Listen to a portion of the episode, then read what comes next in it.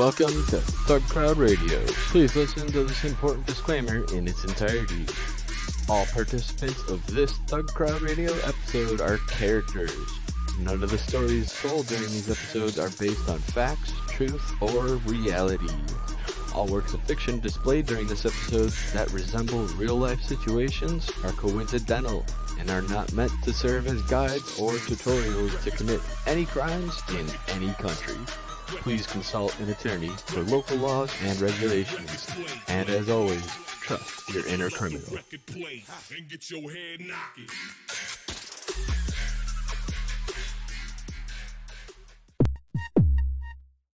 Hmm.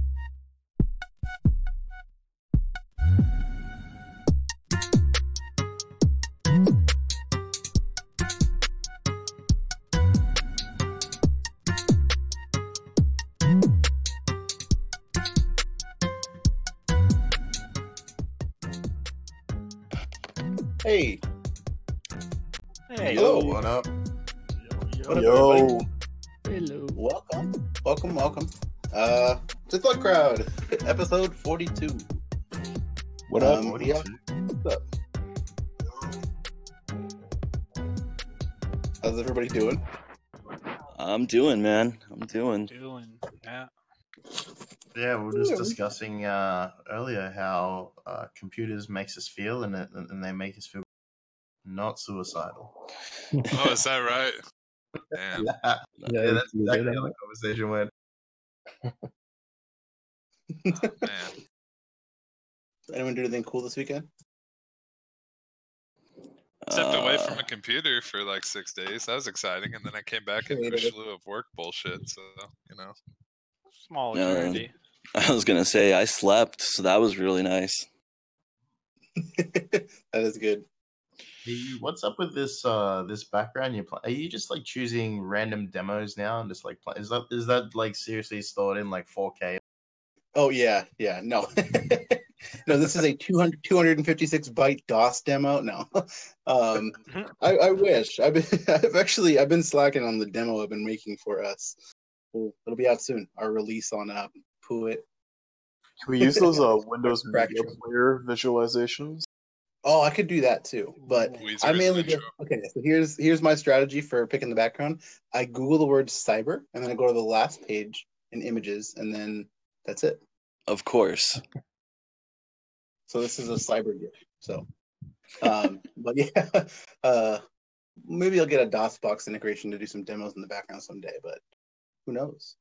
Um, but yeah, thanks everybody for coming. Um, this is an awesome show. I'm excited for this one. We're going to be talking to I Commit Felonies and Jack Hyde about physical pen testing, red teaming, and all the awesome shit that they do in their day jobs.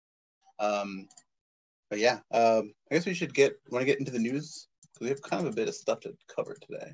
Yeah, let's do it. Uh, I threw the show notes again in the chat here and threw them in voiceless voice so we can all follow along at home. Um, so yeah, I guess we can just open it up here with the systemd privilege escalation um, flaws and the amazing System of a Down themed write up from uh, Qualys here. Uh, does anybody have anything they want to talk uh, talk about besides systemd sucks? Yes. uh so this is interesting because if you look at the timeline, I think the timeline is one of the most interesting things about this. And taking away from the fact that it's systemd is that if you look at when the bugs were introduced to the time they were discovered and and the times that they were and weren't exploitable, I think that's pretty interesting because you can have you can take away from that that uh, just because your code is not vulnerable today and that a, you know an exploit can't be demonstrated today it doesn't mean you're not writing code that could be vulnerable in the future in a new scenario as the project grows. So i think that's Yeah. what this showed a lot Yeah, because I mean, there's certain things that just become more accessible and more well understood, like the intricacies of them as time goes on. Because systemd is fairly new, so the implementations of them are becoming more and more widespread, and people are able to see, I guess, the development of the way that things are interacting. And yeah, it's interesting to see because some of the first, uh, it says CVE 2018 uh, 16865 was introduced in December of 2011 and Right. the other exploits that were happening in 2013. Um, so yeah, it's pretty cool. Yeah, it's um, it's interesting as well to show that uh, not because actually, uh, you know what? It was I commit felonies mentioned that uh, Linux distros being much and much. Um, we are talking about on Twitter, I don't know, like a week ago. Um, and this is just a, an example of where, yeah, they're pretty, they're pretty much in much. But um, if you look at the uh, affected distros, the ones that were not um, were, were compiled with a specific flag. So, you know, there was that extra I um, that was on the same code base that that did Mhm. you know that added that flag. So it's it's pretty interesting um, to see the ones that weren't affected, even though they're using the same code. So I was a little Yeah. surprised that I didn't have like 40 like people jumping down my fucking throat about that comment I made about Linux. I expected people to to freak out when I said that. and No one said anything. It's like, wow, that's Yeah. that's really nice. I mean, it's good. It's finally like distro wars uh, are back to just between Windows, Linux, and Mac. Now it's okay. Yeah. I mean, that's a, mm-hmm. also a good point. Like, if anyone's blue teaming, to have an automated process in place to be actively scanning this stuff when you're looking for definitions and you know full stack enumeration tools and figure out what the hell you run. Just want to mention that. If you don't know how, you can ask me. so yeah, so it's a good thing to stay on top of. If anyone doesn't have that kind of process in place, and you're having something public or even private, it's a smart thing to do. Yeah. It was interesting as well that the time exploitation took. Uh, someone mentioned the difference between um, 386 and AMD 64. Um, and I assume that that just has to do with the amount of memory that needs to be allocated and aligned in the correct way, like how long it takes to actually create that exploitable scenario. Yeah, because it's the same as it's similar to the Stack Clash vuln, um, which is like allocating a bunch of memory and taking control of of um, syscalls before the shit. Like when what the moment that things were the stack and heap were colliding, uh, to be able to like to time that stuff is is difficult and tricky. So it's uh yeah, there's I forget the exp- exponential amount more memory that uh, is available in 64-bit or is addressable in 64-bit than 32-bit. But yeah, it's interesting to see how those kinds of things. I guess the things that uh, when I look at them, I'm like, holy shit! I don't know how I'd ever be able to actually uh, exploit something with like this. Um, seeing the kind of things that you have to do to chain these bugs together for the crew ones like this. Yeah, and I think it also shows as well, like in in situations where you have an exploit that um, does allocate a shit ton of memory um, that is out of the ordinary operation. Like if you see a systemd process just like pumping through the roof, Yeah, like that should be an alert on your system. Um, absolutely. And if you're not monitoring stuff like that, please start. Even from a like even from a general operations perspective, not even a Yeah. security perspective. Absolutely. Just memory leaking. Um, but yeah, definitely everybody should take a look at that and get your patches going when they come out. Can I say Um, something about so- memory leak tracking real quick? Sure. Uh, application dynamics being in Azure is a damn good thing. It's something that Amazon is not on top of or doesn't know about yet. But as far as uh, analyzing any kind of web application software, they're far ahead of the curve. You can pa- pass uh, reports back to developers based off an agent and get them on top of something and push it to them and you know have reputable answers on the fly. So Pay all your money to yeah, you. pretty much. I mean, Microsoft, yeah, in a little bit of a sense, has a niche. I'll say that much. They've been doing some really good stuff with Defender ATP. Like they just implemented a lot of features that Mimecast has been offering for quite a bit of time. You know, definitely interesting stuff. Uh, that little that little project called Microsoft's definitely been taken off. So I'm glad to see it's going somewhere. Thanks for uh, filling us in stuff. uh, so the next one here is interesting too. This is this uh, SCP vulns, uh, which is well, ZDNet is saying the 36 year old security flaws. Um, so these are interesting too because I didn't realize that this is how SCP actually worked. I guess. Um, so SCP uh, is able to do a bunch of stuff to the client when the client connects. Um, so you can like write files to SCP clients. You can do um, hide stuff in ANSI code to run commands and just modify permissions and basically just interact with the client system. So that's pretty I cool. think I think the um, interesting aspect of this one as well is it's modifying the client, right? Like, so you know um, most FTP type exploits, which I guess is the practical uh, you know, SCP and, and FTP at a practical sense are sort of interchangeable. Um, Mhm. But usually you see that, that you know it's generally a server attack um, in that in that model where you want to pop the SCP server. In this case, if there was a module for something like I don't know, Responder three, um, you could maybe maybe do some uh, some interesting things with that. Although um, being built on top of SSH, that does make it increasingly difficult. Hey, I got a question. I, so I'm reading the article, and it doesn't really explain why new CVEs were uh, issued for The- especially the recursive uh, override of .ssh. Like that's definitely been an issue for a very long time. Why did they reissue?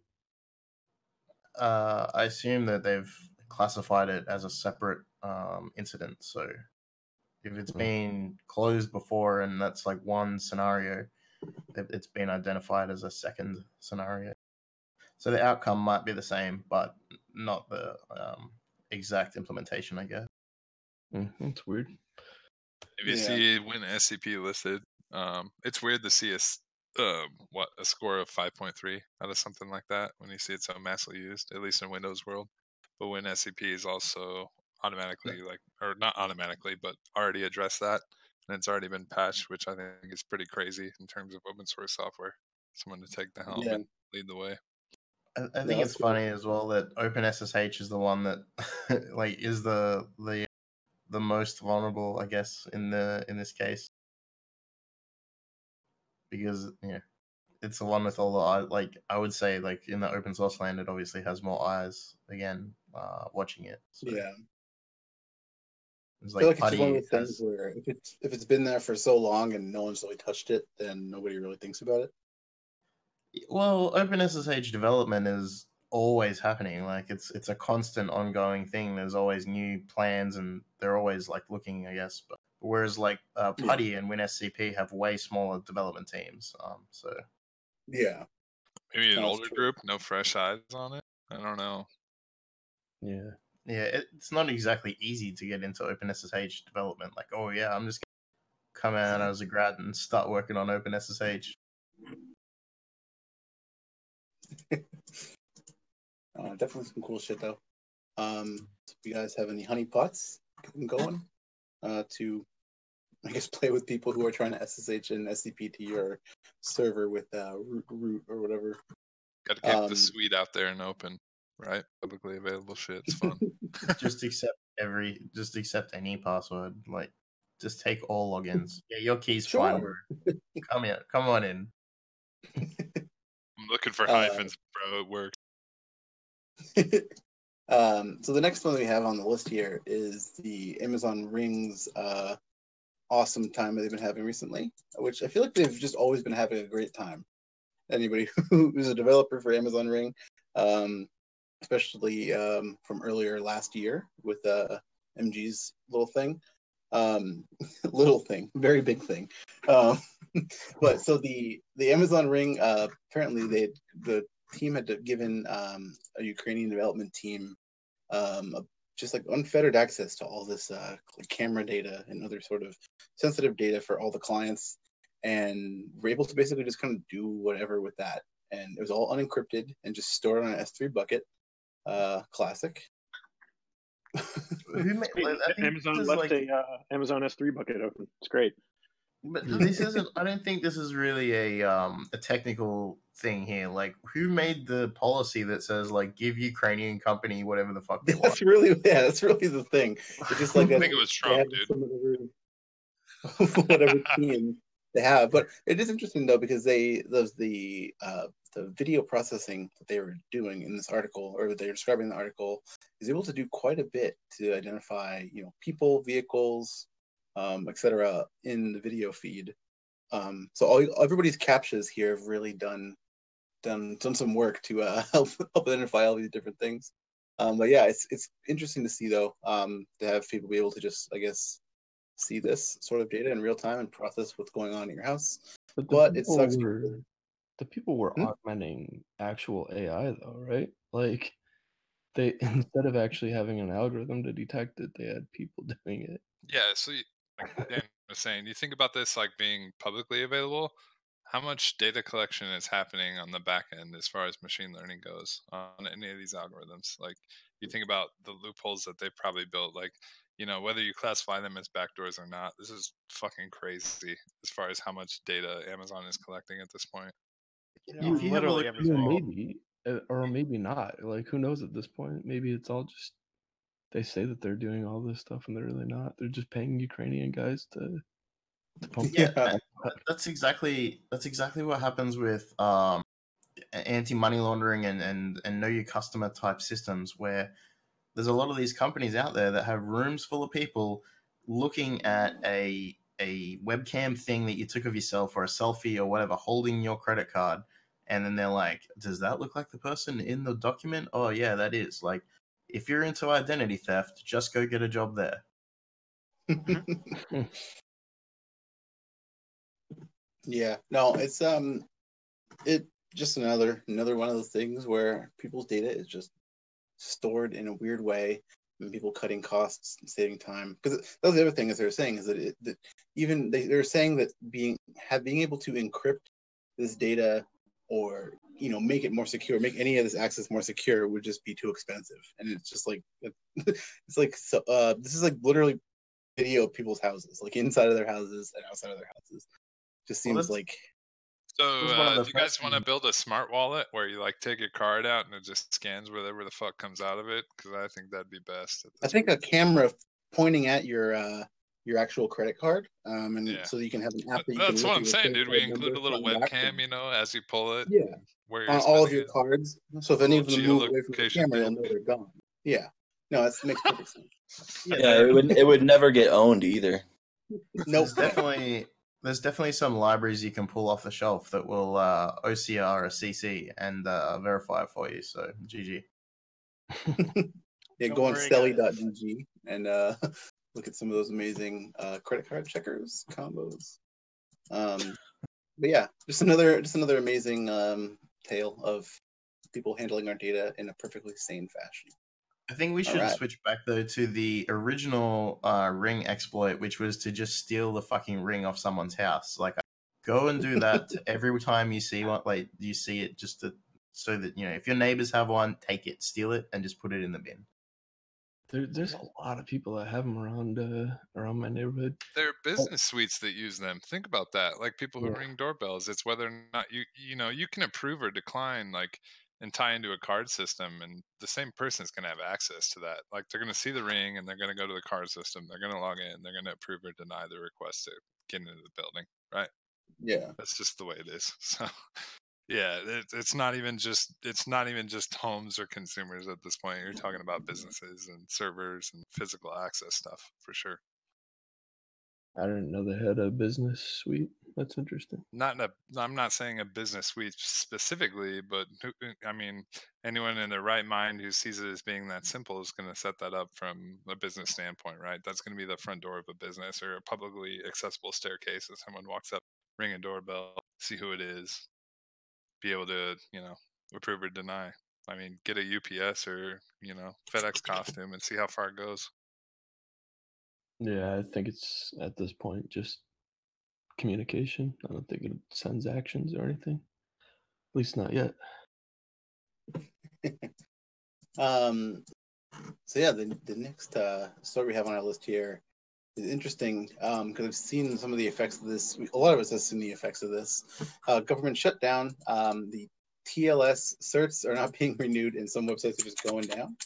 Um, so yeah, this is definitely the government shutdown has caused uh, some pretty big websites to just not be updated um, and or just stop operations like NIST uh us certs thing is being weird lately too um a bunch of other like big cyber security and just general government operations websites are just lying dormant now it's funny to see what happens in shutdown a is bad okay who'd have thought Do you think a good time would be for other nation states to come after us? Um, Perfect you know, like when you set up Let's Encrypt, you like put it on cron and then you just walk the fuck away. Yeah, but then you can't justify your job. Yeah. Yeah, right. Well, you can. You just uh, you just you just find slash every time somebody walks by. um, but yeah, I mean, it, it definitely it. the- I feel like a lot of the bureaucracy is what makes this thing happen. I bet you they buy these certs for like hundreds of dollars, um, Hundreds. thousands of dollars, thousands of dollars. No, so Uh, like to get an intermediate CA is in the hundreds of thousands. So like they probably sign their yeah. What was what went down? What's the biggest one that went down so far? A few. Um, I don't. Uh, the biggest one I've seen is, is NIST. I mean, NIST, and then U.S. certs like the, their- reporting. DOJ? The, so their certificates went down though. I saw them actually put a thing out saying they weren't gonna be around, but and then Yeah, I'm not sure the sc- it doesn't- it doesn't list the full scope of ones that are going down. Or Can you imagine um, though if there is like throughout the rest of the year? Because who knows like how long this hilariousness is gonna go on. Just one after Yeah. another. Boop, boop, boop. oh, yeah, the DHS website is going is is not um going to be managed. Wow, That's Who insane. needs it? What about irs.gov? when does that Oh, I think that one is. I don't think that one is is going on either. I asked Jason Scott if we can use the Wayback Machine to uh get some tax returns, but um, but yeah, the I don't. There's no message on the IRS website, but I would imagine probably. Um, Crazy. but yeah, I mean, it's just a lot. There's a lot of people. A lot of the people's jobs that are affected by this kind of stuff. That people just have to maintain this kind of thing, and it's just That's like what I was gonna say too. Is like you think about how shitty anybody who's having to like enter. Even I think like Micro Center and Fry's have to enter like uh, coupon codes and tax deductibles and all kinds of shit. So you consider this from a retailer's perspective, or just being somebody who's like entry level college or maybe trying to balance and like, my god, what a fucking nightmare. Yeah. interesting. Didn't think of We're living we're living in a world where archive uh, the internet archive is hosting more government sites than the government is. Yikes. it's beautiful stuff here. But yeah, um, go get scanning. Um, the next one we have on our list here is interesting too. I mean, it's definitely something that we everybody could have just sort of guessed, but interesting to see it be shared um, on Facebook and elsewhere. Uh, people over 65 share the most fake news a new study finds. Uh, I feel like it comes as no surprise to most people who have grandparents on Facebook. Um, but yeah, it definitely is something to be just cautious of uh, when you see this kind of stuff. Talk to them, please. Yeah, Because it just replace bandages on your mummies, please. I don't think one of care. the uh, one of the first things that I noticed um, old people sharing that I was like, "What the fuck are you thinking?" Was the whole like, if you don't copy and paste this into your status, like Facebook are going to charge you like five dollars or whatever it was. Like Facebook will no longer be free. Like well, Facebook don't own your data. Copy and paste this shit, and then like you'll be safe. And just heaps of old people were pasting it. It's like what? Uh, I mean, I mean, we're saying that now, but give us about like thirty to fifty years, and we'll probably be doing the same shit. Just watch. well, Absolutely. there's actually a, a thing called the Flynn effect, which is how uh, talking about how I like crystallized IQ increases like generation after generation. Uh, Are we sure about that? Wherever Like, that's seen now, can we just agree to DDoS each other? I Yeah. actually hope that if I ever get that crazy, my children will just like put a pillow over my face one night and let me go. Bruh, it's all about idiocracy. It's the truth. Yeah. Yeah, well, I mean, it's definitely important though to share with your family members um, if you are seeing stuff like that. That it's fucking fake. Just like as much as they're gonna, as much as it's awkward uh, between Candy Crush uh, friend requests to uh, talk to your grandparents about that kind of thing or anybody who's older. Um, definitely try because it's it's important. I mean, there's people literally like people's lives are affected by this kind of thing, and people older people especially lose a shitload of money on like scams and like just fake bullshit all day. Yeah, And the uh, yeah, thing is not only that. our responsibility to sort of tell them because they helped us when we were younger. So But if you were, if you look at a website now, right, like like you as you are now, you're in a uh, in an information security type mindset, and you look at a website, you can judge it pretty quickly based on like the domain, the content, the like how old it is. Like there's a whole thing, whole bunch of things that you just sort of automatically do to judge what is a good source of information. Yeah, whether or not you can Yeah. sign up for a mailing list being most important, I think. yeah. But I think um, if you take away some of those things, like the ability to create a good looking website now um, is not out of people's reach because of the whole bunch of frameworks and tutorials and stuff like that. So um, people who create fake landing pages and stuff, they look very, very similar to a, a real source of information. And that's a lot of the time what I guess all the people are looking at. They're like, does this look real? It looks real. Well, also Yeah. there's like a fundamental disconnect where uh, like people who don't understand the internet think that like only you know news sites and uh, like official news sites and things can have websites, or that it costs you know thousands and Right. thousands of dollars to make a website like that, and they don't understand the uh, Yeah. how trivial it is to be able to spin up something like that and just put whatever you want on it. Yep. And I mean, all of older generations are more trustworthy because things people weren't just unabashed scammers all day. So, uh, we used to just leave our doors probably- unlocked when we slept. yeah, I mean, absolutely. So no, I'm just saying, I'm just saying personally because I've had to deal with this a lot. Um, talk to your grandparents, talk to your parents, tell them, yo. I mean, stop. you know, we don't even have to do that. We can just ask not Dan. How's it feel? Watching shit unfold. it's fun. It's great. I think fun. the thing about Do you the it uh, coming though, or like the Facebook thing is that these that demo votes. So if they're spreading this fake news stuff, like that's that's an active target, and they're influencing votes through idiocy, but it's effective. yeah. Yep. Well, I've been in uh, the industry for over 20 years, and all of my clients have never been hacked Among. You, you hide it well, bro. So speak, speaking of, of talking to your family members, uh, this is uh, definitely one of the. I, so I, meant to put this in the ASCII because um, uh, MG had suggested that we have a bad idea of the week um, to highlight. I definitely think this might qualify uh, for bad idea. This is father creates app that forces children to answer parent uh, RSQO texts. I like the quotation is just like fucked up in there. Um, but father creates an app that forces parents to uh, answer or forces children to answer their parents' texts. Um, So I was thinking about this, and the weird thing was I was thinking about functions and how you could like deter someone and put them basically in a fishbowl until they say a specific thing. So you target like terms and what someone is saying before they can even open any other kind of like APK or application within their smartphone. And I thought that'd be fucking hilarious, honestly. You could really troll I some mean, people.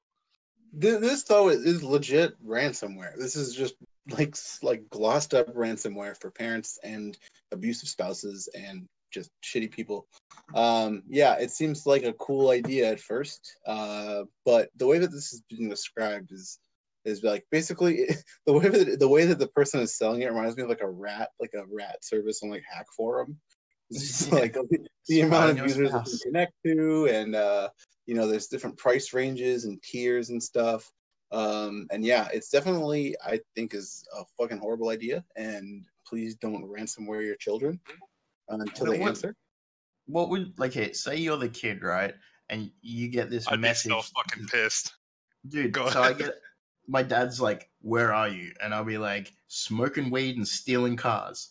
Like, just say the most fucked up shit. Like, I'm out trying heroin for the first time. Hit me up in an hour. Like, just Eat that. everything they don't want to hear. Or just like say Sean something said, like, Hey, Candyman. a character like uh you could really sit in anything i mean I, i'd like to see what it looks like when it gets deployed because it's probably going to be horrible um but yeah i don't i feel like it's probably easily defeated and yes as plasmaz and other people have said this is probably the best way to teach kids how to root their phones If you are a parent and you have to install malware on your kid's phone to get them to reply to you, you are parenting wrong.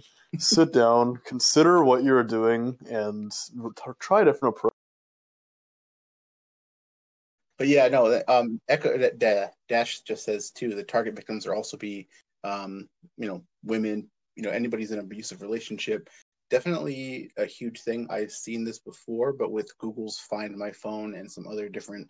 Uh, I mean, there's phone like spyware packages that are built around that. Well, it's fucking it's- creepy, man. There's stuff that's already built in. I, I've seen people take control of somebody's Google account, like their their their ex's Google account, and then lock them out of their phone. You know, Talk stuff like that. like that. Yeah. no, I'm serious. This is a thing that I actually had to, to deal with one time. Um, and yeah, this kind of shit though it happens. This just makes it easier for people. Um, so yeah, definitely keep that shit in mind when you're designing anything like this or thinking about using it. That's, uh, Um, someone did just say in chat, this is some Black Mirror shit. Like the episode of the was it Arkangel with the uh, implant where they could see the parent could Oh, like yeah. see everything the child. Well, you think about Black Mirror, and that's just the future, honestly. Like, you ain't gonna fucking change that. That's two, three years out. That's oh. just what it is. It's just presented on, you know, a mass level. Honestly, it's fucking Well, weird. Yeah, but- Black Mirror's like popular in part because it's so spot on, right? Like, yeah, it's not that far fetched. Honestly, it is fucking scary, but like that's the way it is. It's dark, man. Yeah, I've heard really good things about that show. I just haven't had a chance to to really get into anything television wise lately. Yeah, they're all separate episodes. It's not like a sequential series. You can jump into something and spend an hour watching something cool or interesting. Oh, that's Yeah. that's nice. Yeah, that's kind of the the problem that I've always had with series that series that I find engaging is I just want to like keep watching that shit and can't can't live like that, man. It's like video games. You can't get sucked in. It's not good. I'm not saying Just, go too uh, far with it. Just watch a couple and you'll get the gist of everything. that show. I would Yeah. I would argue not to binge it because you'll probably just end up really depressed. Yeah, It's sad. There's popcorn and uh, there's no pussy next to me. It's, it's I can't wait till the Black Mirror episode about Black Mirror addiction. that that would be pretty funny. Uh, moving on here, we got this awesome one. Um, Skelstic actually said that he would have what is it? He would declare war on me if we didn't um, talk about it. So uh, this is uh, Zurich, the uh, American insurance company, uh, decided that they would not pay for the NotPetya uh, cleanup an insurance claim from Mondelez uh, because they claimed that it was an act of war. Um, this is interesting though because I mean, yeah, it could be classified as it is, you know, cyber weapons from Russia, but yeah, what do you guys think about this? It's a lot of money they're just not going to pay. I think that cyber weapons sounds really cool. You should say that a few more times. I think it's a really dangerous precedent to let random companies make a declaration like that. Um, it should Yeah. definitely only be a government or some legal institute that makes such a claim, in my opinion. then Well- someone called and whistled into the phone and launched a. No, but with, with the okay, so but like what? So even if it is say say it is a cyber weapon and a cyber attack, like they they weren't the target of a of cyber war, and like unless they can prove that you know yes in this military operation of cyber level that you are the target and therefore this is an act of war. Like if you just get hit with ransomware and you're just a company, you're gonna say like, oh yeah, nah, that's war, too bad. Well, this is like actually kind of has a precedence in like actual like life insurance too, because plane crashes and whatnot aren't actually covered by all uh, health insurance po- or like life insurance policies because they're considered an act of God. Yeah, And also, that's what I was like, thinking too. Yeah, it sets the precedent like where they can now sell like nation state APT insurance, right? Yeah, but if you're the okay, a- a- an act of God though is um, assuming that it's absolutely out of anyone's control, whereas like an act of war is absolutely in a in someone's control. You know. Yeah, yeah. no, it definitely I- is a, a strange precedent. I'd be curious, like, what particularly they use to like make that specific claim that was an act of war. I think because it's probably nation state, but it's a Zurich Yeah. company. I don't know. It's a Zurich American. What the hell is that? That's what fast food looks like on the table at the, uh, you know, the White House. People show up and they won a championship, and you present them with cold Big Macs and nuggets.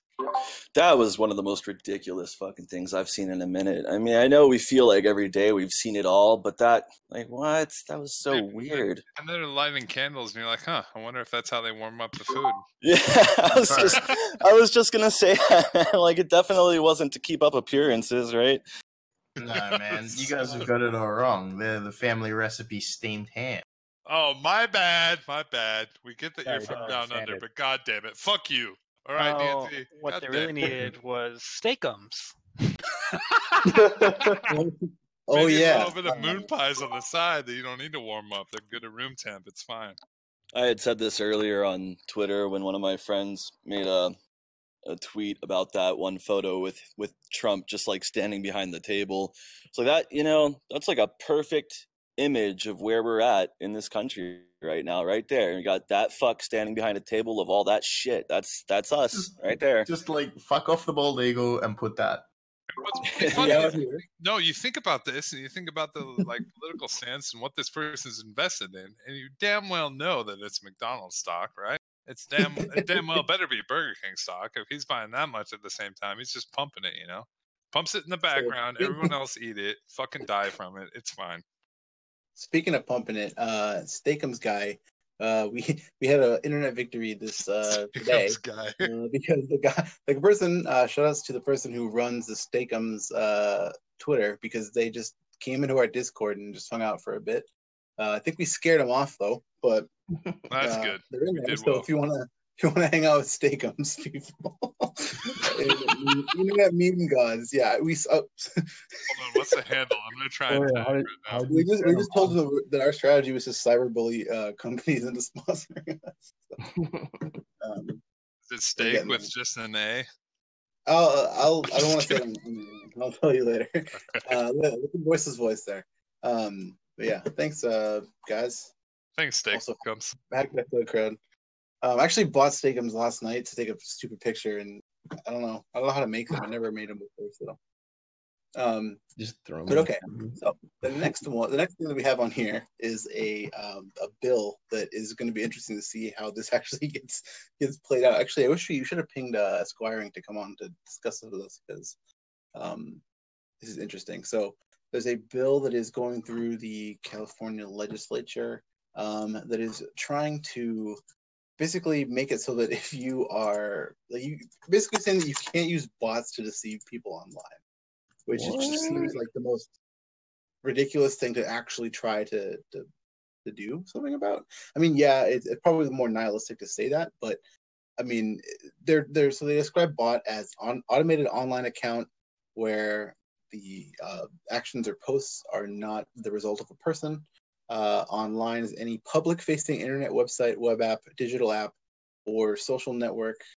Um, and also, it has 10 million or more unique monthly United States visitors or users, which is Wait, very, very 10 million or more?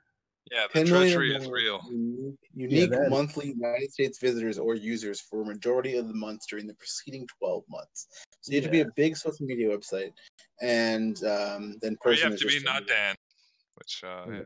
Yeah. I think you, you the uh yeah, it is specific. So they're going after a specific company. It's like Twitter, Facebook, uh, TikTok, which we're on now at Thug Crowd. Um, Oh, thank and you yeah, so much, those- you those- you fucking those dick. kinds of things um they're trying to basically make it so that it's unlawful to um try to mislead somebody with a bot um to incentivize purchase or sale of goods or services or to influence a vote in an election All right, hang on a second. Wait a minute. Uh, to, okay. to purchase something, how many times have you been hit up by a bot that's like, "Hey, you want to buy some shady Pornhub accounts? Hey kid, Yeah. you want to buy some blockchain? Do you want to? Yeah, do you want to buy? Do you want to buy Xbox Live for like half price? Just a bunch of retweets of things with products on them though. yeah Yeah, i mean think- this it's, it's very specifically for sales or for influencing a vote in an election yeah, Um, but for are- sales, like people who are using bots to to generate income are not selling legal things. Like gen- Yeah. generally, Well, I mean, they they also have integrations on like Facebook pages where you go to the Facebook page and it opens up a chat window with like a little bot that you know you can use to try to get you to buy stuff or to interact with the page. So those are I don't know if those follow under fall under that same jurisdiction, but it seems like it would. What about the uh you know like the the help desk software type bots that are like, hey, can I help you? Or like you Yes, go to a website, it's like, hey, do you those- need some are the help things that have RCE. Yeah. Hi, hot singles in your area. Yes, those exact kind of things. Um, so yeah, I don't know how this. I want. I love. Very interested to see how this would be actually enforced. Um, and yeah, I don't know. It's apparently approved though, and it's going to be active July first of this year. Does this only affect people who live in California and operate bots, or is this also people just targeting Californians? This is if you are interacting with a person in California online. Wait, it got So- approved? What are they gonna do? did, yeah. Oh, wow. That's pretty odd. Yeah, I, I'm curious to see how they wind up enforcing that too. That's that's interesting. Yeah, Because it's like, you're out of that jurisdiction. Like they'd only be able to really do it if you were in California doing this to somebody in California, realistically. Yeah, that really fucks Twitter and Facebook and all of them over though. Any Yeah. platform like that. Shout out to all the uh, digital gangsters that might live in, uh, in California. Right. Rip. California way. Press F. Yeah.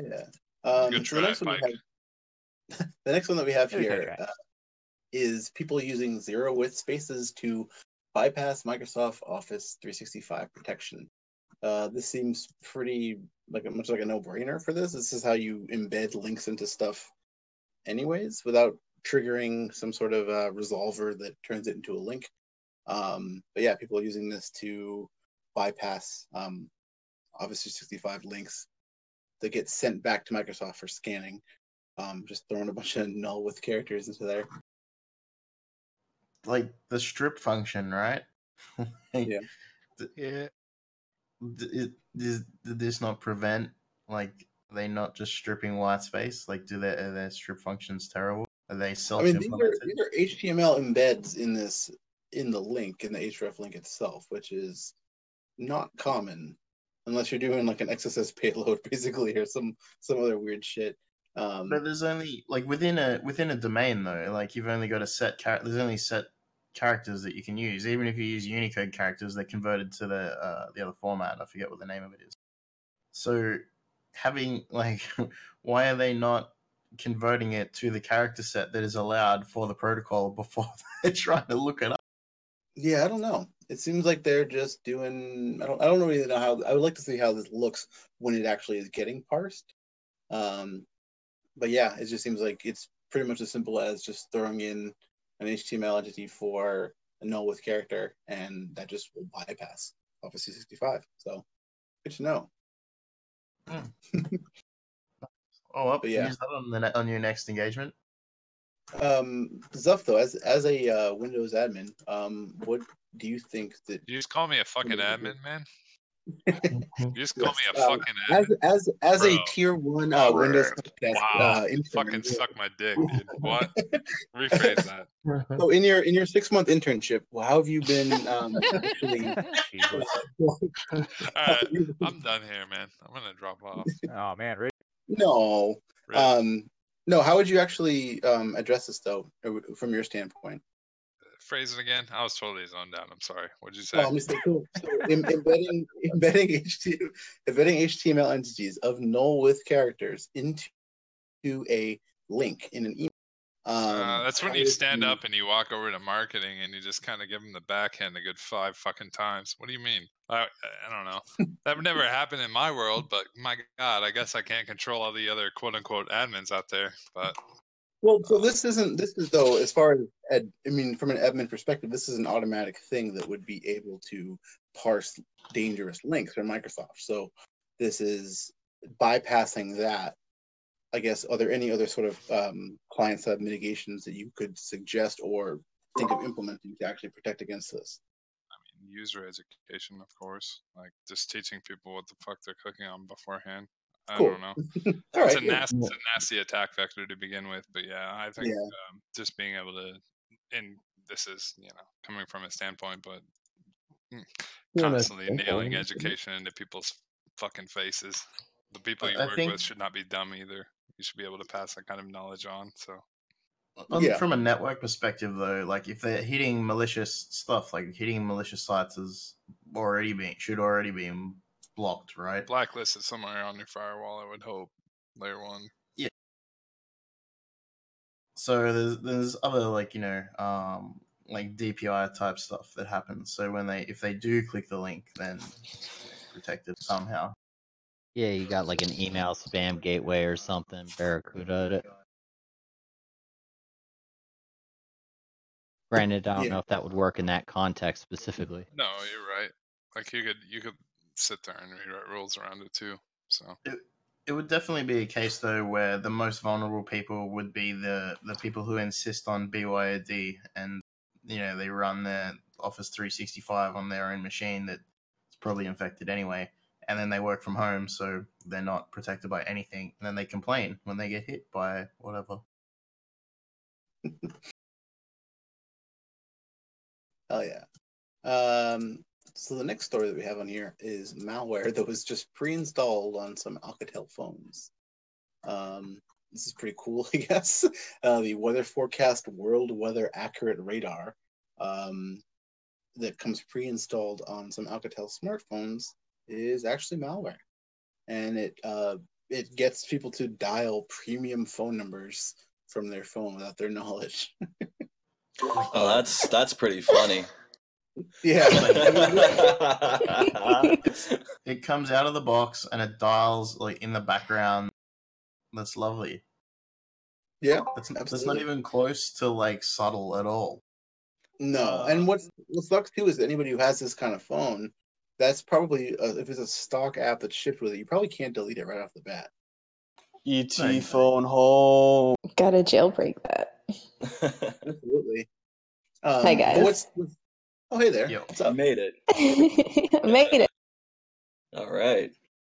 Um, but yeah, so this actually reminds me though of the I brought this up a few times the Cool Reaper malware that came on um, some certain phones. Um, specifically, one of them was a CoolPad, uh, CoolPad Rogue, and some other ones that were just some very cheap Chinese phones that I got for five dollars at uh, on clearance at Target, I think. Um, but yeah, these actually those ones came with a malicious uh, file system explorer that uh, Mm. was like pinging back everything on your phone to Baidu. Um, yeah, definitely interesting to see those kind of just phones that are just backdoored, and sometimes they have those third-party people that are actually doing that, and it's not even the people that shipped it originally. So it's more of an example of like a supply chain kind of thing. I think Um, the um with the with the uh, the technique they used as well, they're dialing the premium numbers. That just really is reminiscent of bluejacking. Um, back Mhm. in when bluejacking was a thing, you know, people are walking past and they're all dialing a one nine hundred number that a certain person might own. Oh, yeah. Um, for an unlimited amount of time because the phone's in their pocket.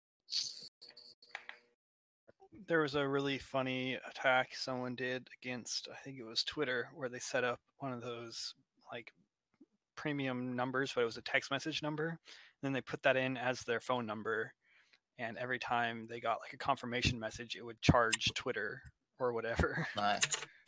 like twenty Yeah, there was cents some good.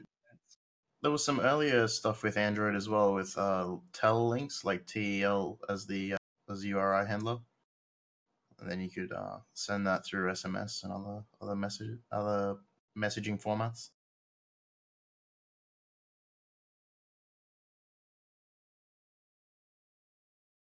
Yeah, yeah.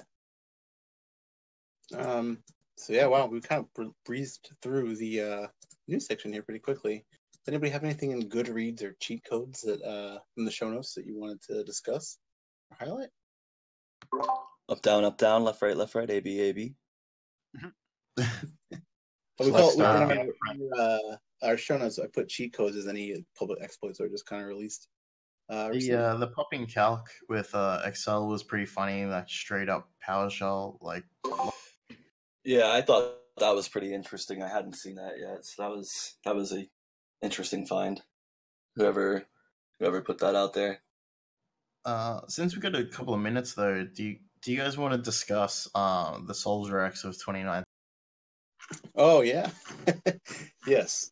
Um, I didn't put that one on there. Um, a couple other stories because I felt like they might just eat up a lot of time. But since we have a little bit of time, sure. Um, So- so, yeah, discuss Ponehead. Yeah, so uh, Ponehead, for anyone who hasn't seen, is a is a website that ranks security researchers um, in a uh, questionable format um, and creates a list of, of who is the best hackers in what countries. Lol. Um, yeah, and so I guess a lot of people have looked at this site, and pretty much the the Twitter consensus appears to be that ignore this thing entirely. Um, but what it does show is that somebody had the idea to build it, and and they they've come up with this convoluted way to rank uh, conferences, the speakers, like how many attend- attend- attendees were at the conference, how long a conference has been running for, how many CVEs a person has, tools that they have um, uh, submitted that I guess they've mostly come from Kali, uh, and then they've they've used that to weight people, um, which all of those things can be absolutely manipulated. Um, so it's it's uh, it's pretty funny. There was a few people who got asked to be removed from the website, which is also pretty good because they obviously didn't ask anyone, "Hey, do you mind if we put you on our hacker ranking website?" Um, Hacker hot or not? Yeah, pretty much. I mean, yeah. The the sad thing is like something like it had a lot of like resources and things, right? It would be great if it were just a thing that would show you like the research someone did, right? There's like so many ways you could go with it uh without making it like this cancerous thing that it is. Um however, they didn't go any of those directions and they just made it some shitty attention grabbing thing. I, I suspect it's probably nowhere near as much as people kind of initially thought it would be. Uh, my guess, after doing looking, is that this is probably just some kid who kind of wanted to, I don't know, call out his his I don't know hacker hears or whatever the fuck, um, and and decided to put this up without much thought, and uh, he probably didn't expect the reaction he got. Yeah, I would agree. Yeah. Also, Moo brings up a good point. 150 researchers, no women. Yeah, I thought that was kind of backhanded. It was Uh, funny as major, though, like major oversight. you could add yourself like you can lo- log in and add yourself and be like i did this so like i can just see like cve like that's i think i was in the thread with dan where it was just like like cve hoarders people who constantly do the same for fun and profit talks at like the speaker circuit and like make i don't know m- help us that end up on exploit db or in in metasploit or something i don't know like not actual exploits will probably just end up like dominating the chart right? Yeah, yeah. Yeah, I mean, it definitely is a very arbitrary way to do something like that, and it's just not fair to a lot of people who are actually out there grinding and finding stuff and don't really care about the fame and the clout that comes with, you know, having, you know, like four to five different versions of the same exploit DB uh, post, you know, for different target systems. That somehow counts as like you're now n- number three hacker in the world. Um, Yeah, I want to say that I'm interested to see how that site develops, but that would imply that I give a shit and we'll look at it in the future, uh, which Actually, is true. So And people had told us that it was actually going to be going down probably because of the backlash. So Godspeed. that's a good call. I think it's uh, some of the things that it missed were like um, you know the complexity of an exploit. So like if it's a really like complex exploit chain that somebody is released that uses like four or five vulnerabilities and is like hundred percent reliable and like all the other things that make a good exploit a good exploit. Um, it, those are weighted like the same as like curl fucking SQLi, like SQLi and then database dump, like same thing. I, think we we missed an opportunity with some of our uh, Twitter data people like uh, Foroctet, Dasho, and uh, Gallagher. We really should have uh, done an assessment of how many people and who and how much they were talking about this site, so that we could make our own site that ranked people who were most concerned about rankings. It would have been amazing. you can check uh, the individual profile pictures and see who updated theirs. And there's only like a handful of them, but if you go through the profiles, you can see who took it seriously and like they updated their shit. I think that would have been funny to to enumerate that and how much people actually cared and who they were. Yeah, Well, that's so a, now that's a that's a list I might pay attention to. Imagine selling that list to like vendors. You could make good money on that. Oh, yeah, I uh, bet. So so uh, infosec au uh, Shubs he was you know he's got au for Australia in his handle, but uh, he was listed as uh, Indian, which I thought was pretty racist. Wow. That's that's you know, that's classic internet shit right there, I guess. Also, my favorite was the one person who was uh, on there but did not have a last name listed. Um, just that one person with an initial. Kind of led us One- to Yeah, I didn't even see Zero Cool in that list. I'm pretty disappointed. What do you mean, actual date? Still trying to Oh, he's- Nick was in this. I think they stopped adding after a uh, after a few chats. Didn't they forget Wait. Giuliani too? Oh man, that he should have been like at least top three. Well, I mean, if we're throwing that guy in the mix, what about Al Gore? Can he get a spot? Right. I mean, we wouldn't even have the internet if it weren't for that guy, right? I think that's the, the story. Terry Davis. Al Gore. yeah. He invented the internet. I forget how that fucking thing got started, but that's that's pretty old. I'm I'm reaching here, Yeah. guys. I'm reaching. It's actually also the uh, the ex Prime Minister of Australia, Malcolm Turnbull. He was also um, quoted as being you know inventing the internet at one point. Seems like a lot of people who didn't invent the internet invented the internet, so that's pretty cool. Maybe I can get in on that too and get some street creds going. Oh hell yeah! Absolutely. Everybody I commit felonies invented the internet, even though he was probably not even born. I'm gonna give him all the credit. That is how good I am, people. Hell The yeah. only person who is really born right now is Dan. So Wait, Literally sorry. just two seconds.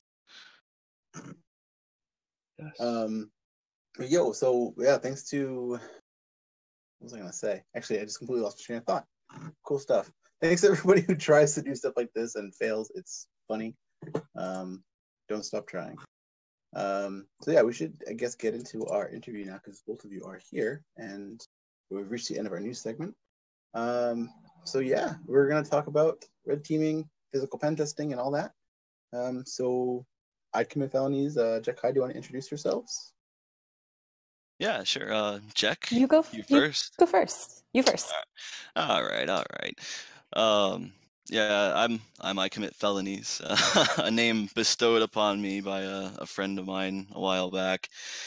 I uh, I've been doing this stuff professionally for not really all that long. Um, I think six six seven years or so. Um, and actually started started really getting interested in in what I was doing when I started the takeover physical engagements. That's that's when this got really fun for me because it kind of has everything in it. You know, you've got the physical element, the social element. It almost always ends up in network testing, and that's just you know it's been fascinating for me. So it's been kind of a an interesting an interesting road getting to where I am now, um, where you know I, I can pretty much run an entire physical engagement and uh, you know not really have to it, i never really was a nervous person to begin with uh, which i think is what made it so easy for me to get into this sort of stuff but you know the longer i've been doing it just uh, the more the more i find myself just being able to kind of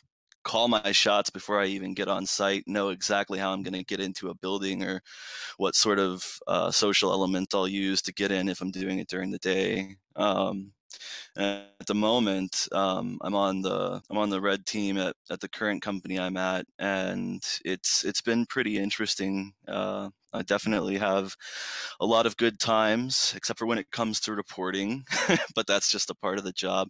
I, I forget who it was that I I saw on their bio the other day. It was an interesting quote that I hack for free, but I get paid to write reports. that's that that's was about. my boss.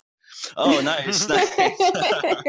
yeah, that was a funny quote. I, I I thought, man, I'm gonna have to adopt that. oh, it's awesome. Yeah, that's uh, that's my boss, Tim. Can you guys hear me all right? Yeah, Yeah. Okay, good. Just making sure. Yeah. I'm, I don't I don't know how great my intro was there, but it's your turn now. I'm done. It was a fabulous. It was a fabulous thank you. thank you. introduction. Yeah. Um, yeah. So I am Jack Hyde. I do physical penetration testing. I have been doing this for about three years now, and basically, what a physical penetration tester does is, if you know, it's not something you're familiar with, is we break into buildings. Uh, I commit felonies, and I that's what we do for entire days are taken up with the the process of doing reconnaissance and coming up with a, a, master plan and then a plan B and C and D and, and all of that to to see if we can wiggle our way into secure facilities. Um, I was, I, like I said, I've been doing this for a little while now. I was working as a contractor for a little bit, and then I uh, I got employed with the Walmart Red Team about a year ago, and it has just been fantastic. So I know Kyle and I, uh, um, I commit felonies, and I both have like a lot of stories, um, and uh, I can't unfortunately tell a lot of the stories from my more more current moment but uh, we've got a ton more other than that. Oh yeah. yeah. and, and I was gonna I was gonna put it out there that you know I, I just want to dis- put a disclaimer. I am you know not at all a very advanced tester. Um, in my opinion, I just get really lucky a lot of the time and just kind of happen to know what I'm gonna shoot for. I usually wind up getting the results I want. So I mean I, I don't know if it's luck all the time, but it certainly is a good portion of the time. Um, yeah, and I'm not really. Yeah and I'm not really intending to like go through any full stories myself. I don't think Jack is either, but you know, details and specific topics and things like that that that we think might be useful to people who are looking to get into that sort of testing. It's kind of what I'm going to be put putting into the stream. Yeah. And, I, thinking, uh, sorry, you can go, Jack. Yeah, um, a couple things. I am definitely not. Uh, I am not lead. I'm not uh, extremely advanced in this field either. I'm not I'm not technical at all. Like I have I work with an entire team of brilliant minds who are able to take the access I get and turn it into some, you know, I get access to the insides of an office building and they take that and turn it into I have all of your credit cards cards you know that that is not me. I'm the one who does that end of things. So you know there's a lot more talent um, and i'm i'm really humbled to be able to work with such awesome people. And i think that's a really important point um, for a lot of people to hear is that you don't necessarily need to be a technical person to handle the yeah. physical and social elements of that sort of engagement yeah and and he was saying you know, we don't, it doesn't always end up being extremely complicated. Uh, a lot of the time, we do get lucky in that user awareness is not uh, what it should be, or people are not necessarily following protocols. So I'd say, I'd say seven times out of ten, is tailgating into a building. Um, and you know there are passwords on sticky notes, things along these lines. People are leaving their computers unlocked. So it is an amazing job, an awesome job. A lot of our stories are really cool. But in the end, like a lot of the stuff is is pretty basic and it would make our jobs a lot harder if people just followed simple rules. Yeah, it certainly would. I mean, I can't tell you how many times I've landed, gotten my car, you know, and just gone straight to site after I've had a beer and some steak. and, and you know, more often than not, yeah, you just you you go there to do some recon, right? Like you were saying earlier, and you just wind up taking a chance and figuring out that like this door is unlocked, or mm, you know yes. this. Yeah, it's it's kind of funny how that works. Anyway, so like yeah. kind of getting to the topic of initial entry, um, you know, I I would say that most of the time, I prefer to actually go in overnight to test the actual physical controls that are in place. Mm-hmm. You know, like are mm-hmm. these doors locked? Can this sliding door be pried open because it's fire code? You know, are are the are the vehicles in the parking lot unlocked? Do they have badges in them? You know, that sort of stuff is typically uh, how I end up getting in. And then, you know, the client still wants to know how the employees are going to react during the day with someone trying to socially engineer their way in. And so that's usually like kind of a back burner for me. Um, you know, a good example would be uh, there's been a few times now where um, I've I've done a handful of engagements with clients in a specific industry where it seems to be common practice to have um, your your warehouses with weaker physical security than the headquarters in the same block or just down the street um, being on the same corporate network. So Of you know you don't yeah. you don't always have to go for the gold, right? Like, you can more often than not just find the weakest the weakest physical controls on the most distant buildings or um, mostly you know non-office type people working there they're typically a little more lax and that's something that a lot of people don't really realize when they're going to do these physical engagements. They think oh i'm gonna i'm gonna have to do like all this recon determine the the security guards um, you know rounds and, and when they do them and where they go and they do it and then i'm going to need to tailgate in through this door and i'm going to have to you know come up with something like it doesn't always work that way. You, you more often than not can just make it really simple. Yeah, and there are those jobs, right, where where you get lucky enough to have the client on board with spending a good amount of time and money on doing several days of recon, and the facility is is that secure that you need to spend that much time on it. But most of the time, that that isn't the case. I uh, we were talking about this earlier how how we you know land and we just go to do some light light recon like it's the first night i'll go to my hotel and chill out and i think i'll just drive by the site first and oh maybe i'll try some doors and oh let's see if uh if this particular attack works on this door or this looks like a super easy lock. Uh let me just let me just kind of play at this. Let me let me, let me look and see what i can do. And uh, you know all of a sudden you're on night one of six and you're already in. I call it accidental breach. Just- you stumbled Oh, you stumbled inside yeah those are fun So what I wanted to ask you guys before um, before we get too more into stories, I guess, is a lot of people have misconceptions about, as you're saying, people overthinking it or people thinking certain things that you have to actually do or be to be get into this field. But I guess how about you break us down, break down for us some of the phases that you go through that you're discussing, like recon and and you know collecting actual data. What kind of things are you looking for? Like people want to know the the methodology, I guess, that, you put into this. Well, so uh, it, it's important to note that the engagement doesn't necessarily start when you physically get there. There is a lot of over the wire recon that you can do. And I don't just mean looking at Google Maps. I mean, you want to check social media, the company's pages, the employees' pages, look for pictures where they've got badges. Is it a clear image? Can you replicate that and have one printed for yourself before you even get there? Um, you know, is the badge the same across all the sites and subsidiaries? And a lot of times you'll find that, you know, there's these massive troves of pictures of the staff all together smiling and happy and at celebrations and, and things like that or barbecues.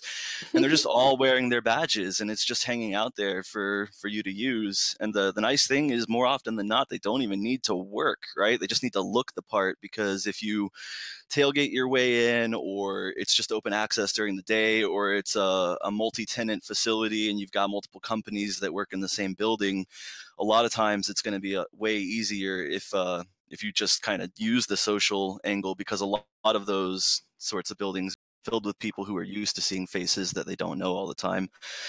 Um, you know and, and i guess uh, another another thing to, to keep in mind when you're doing uh, recon over the internet is look for look for company stores that's the that's an interesting thing that has come up a couple of times recently where um, I've been doing my recon before I even fly out, and I see that there's a company store online accessible to the internet, and anyone can just buy stuff. They're not verifying the email addresses of the people making the purchases, and you can buy yourself a nice little hat.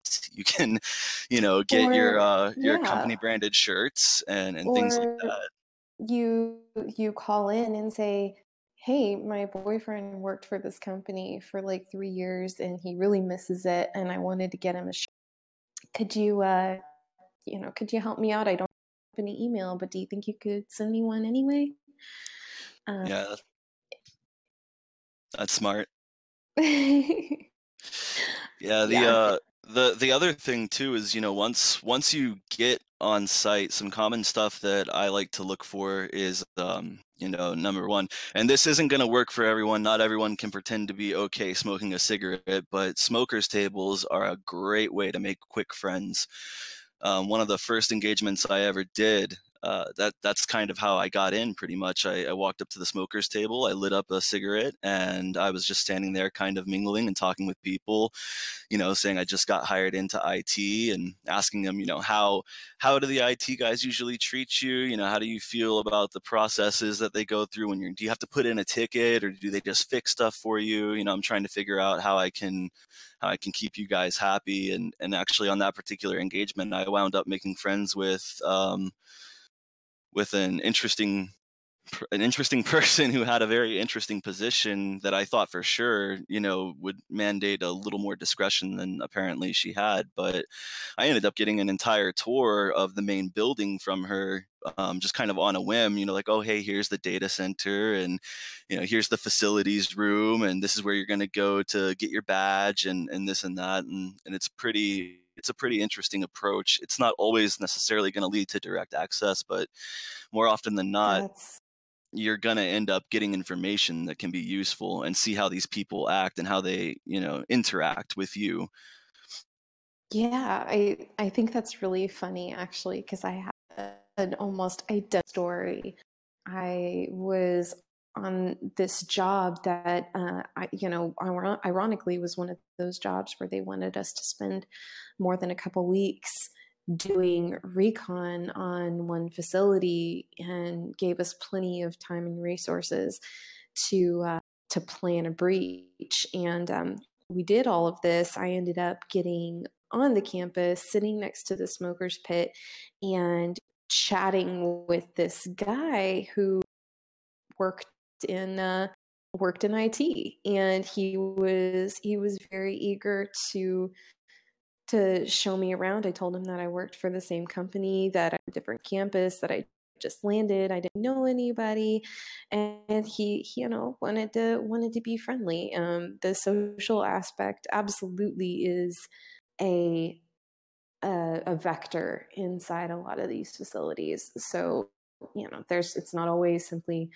tailgating. There's there there can be some much more involved methods of entry.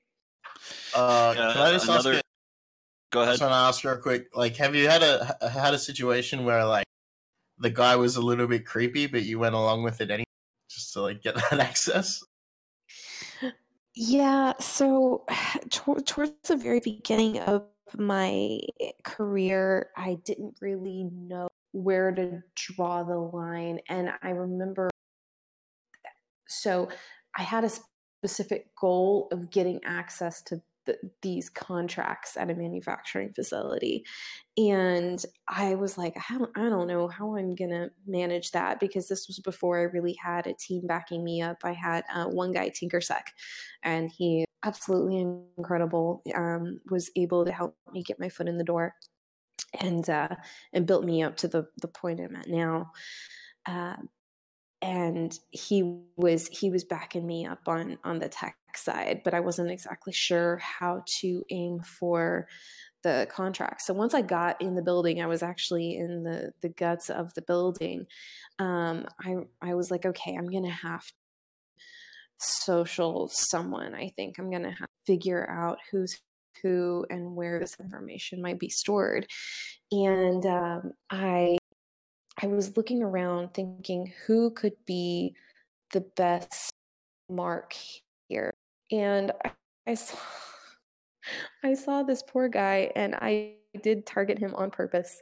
He was uh, he was shorter, middle aged. He had a cast hand, and I, there was no wedding. That's an important note for sure. Yeah, yeah. So um, I I walked up to him and I think I like associate or not associate, excuse me, um, like uh employee employee experience, like with an employee experience company, and um, I was like, "Excuse me, sir. I was just interested in, uh, you know, asking you a few questions." Oh my goodness, what happened to your hand?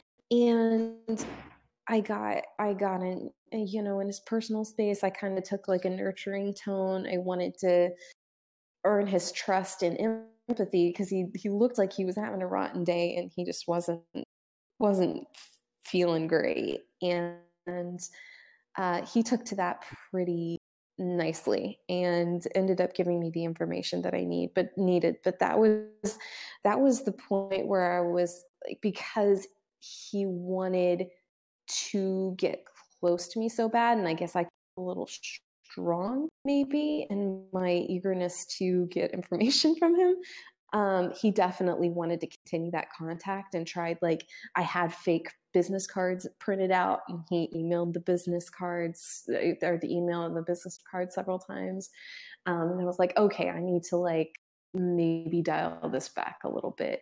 Whoops. Recognize yeah that's pretty funny. I, I can't I can't even say that I've ever been able to take that approach, obviously, because I mean it. You know, as a male on site, uh, if you try and pull something like that with a female, typically it's going to result in red flags, right? Like not not many females are open to some strange guy just walking up to them and being super interested and, and nurturing and, and trying to, you know, oh, dude, women have so many advantages uh, to, to, you know to doing red teaming as opposed to men. I, there's there's a double sided coin to this. Like we have a lot of different faces we can play, but at the same time, um, men are automatically taken more seriously as authoritative authoritative figures. I don't even know if I'm saying that right, but it's harder. It takes more work to walk into a room and own it as if she is the boss, as opposed to a man everyone just kind of makes that assumption. Yeah, that makes sense. Um, s- I got a question. Sorry, did I cut you off there, felonies? No, no, go ahead. Uh, okay. Um, so have you ever done any like infiltration to like post work activities, like say coworkers going out for drinks or whatnot?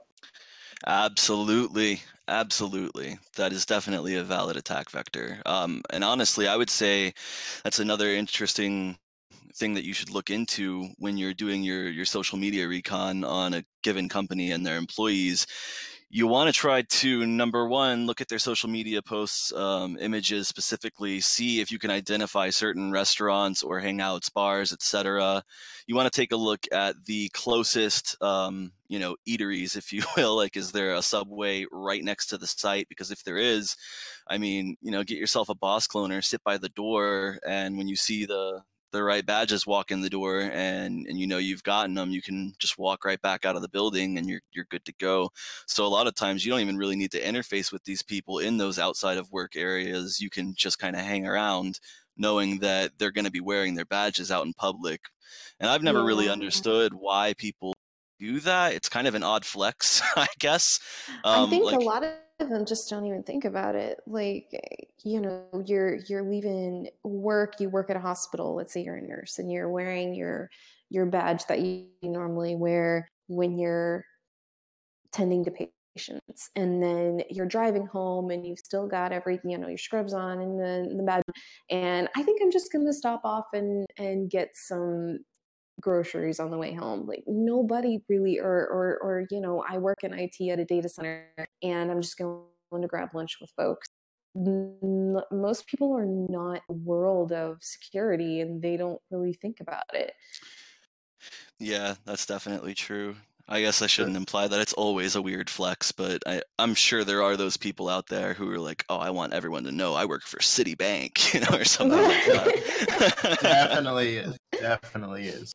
Yeah, and, and on the on, I I do so much of my OSINT. I normally know depending on depending on the client, I, I I can know exactly what I'm walking into when I get there. I will know what kind of locks they use. I'll know what the entrances look like, what the layout of the building is.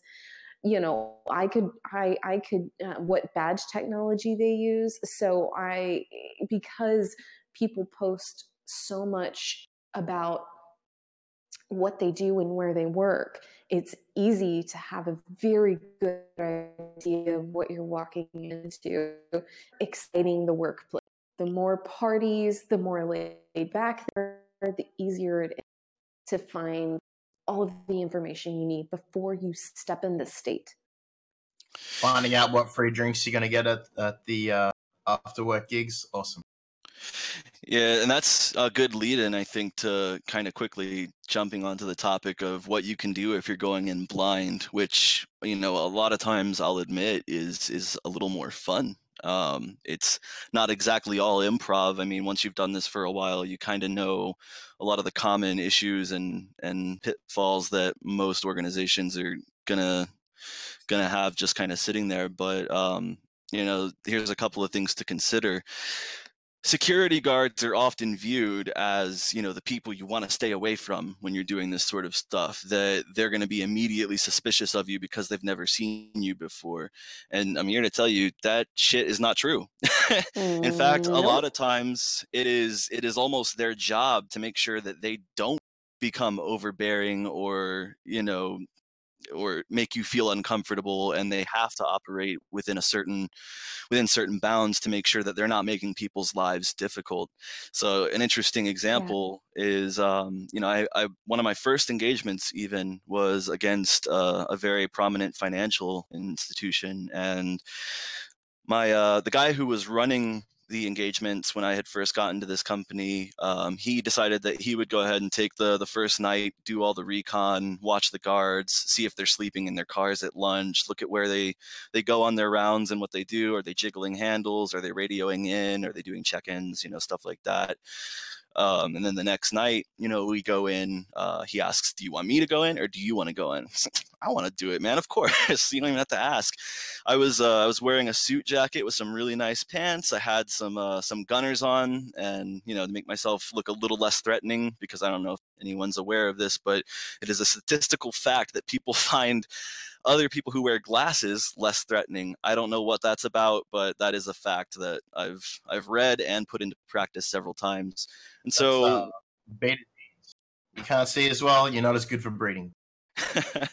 yeah, so I uh you know, I decided, well, it's we're we're we're here at night. We know it's a 24-hour shop because there's customer service reps that are here around the clock. We know that there's security around the clock and they're armed. At the front door is a man lock, you know, or well, at least what appears to be a man lock. Obviously, the functionality is not fully disclosed to us, so we kind of have to figure it out. Um, I decided that the best approach, uh, given my my lack of experience, was to simply stand out front, looking all sharp and everything, and be on the phone. I had a badge that I had put on a, a simple lanyard that was the same color, not not the same design, but the same color as all the employees. And the badge was from some failed startup that I, I had started kind of working with for a little while and um, you know i just kind of had it chilling in the the shirt pocket underneath the suit but you could still see the lanyard. So i'm standing out front i'm on the phone and i'm talking to uh, the guy on overwatch you know the, the main guy who was running the gig and did the recon the night before. He was up on a building across the way scoping everything out for me as i was you know standing out front and he said the security guard's coming. And I was like okay all right that's good to know. Let me start kind of walking away and he said bonus points if you tailgate him through the man lock. and I don't know what came over me, but I was like, bet, all right, I'll do it. So, you know, this armed security guard gets out of his little golf cart and he starts walking up to the door. And I'm just sitting there, you know, bullshitting on the phone, pretending like I'm talking to some very important people. And I start walking in. He opens the first door. I grab it and I see him kind of look over his shoulder at me and I, I have to start turning down my phone because the guy on the phone is laughing his ass off and i'm trying to you know play it seriously and i know he could probably hear that. And so I, I get into the first door and this is where i discover it's not really a true man lock because he just opened the second door while i was in there. Mm. So he goes through i follow him in and i see a bathroom right behind the security desk and I I, pre- I say, hey, can I can I go use that bathroom real quick? He's like, I need to see your badge. And I'm like, dude, I'm on the phone with Japan right now. Okay, like I, I need you to just let me go to the bathroom real quick so I can go do my work. He's like, sir, I'm I'm sorry, but I, I really need to see your badge. And so as dickishly as I possibly could, I pull my, my fake badge out. I wave it around. I'm like, here, see, dude, do you see it? And I put it right back in my shirt. And he's like, okay, sorry. You know, so I, I go into the bathroom. And at this point, I'm like, well, shit. I have a non working badge. The security guard probably thinks I'm a dick. And now I'm just sitting in a bathroom. There's no network ports in here. What do I do? And with some odd stroke of luck, I hear a ding on the other side of the wall. I was like, that sounds like an elevator to me we had done recon the night before again, so we knew that the customer service representatives were on the second and third floors, which means that when I hear that elevator ding, it's probably people coming out to, to leave to go smoke to go to lunch etc so i i just kind of hang out for a minute. I hear talking on the other side of the wall. I hear the door open and then i hear them walk by the bathroom door and their voices start to fade. I know they've left the building. So i sit. I wait I decide that the next time I hear that elevator ding, I'm gonna wait, you know, five, ten seconds maybe, and then I'm gonna walk out and I'm gonna catch that door.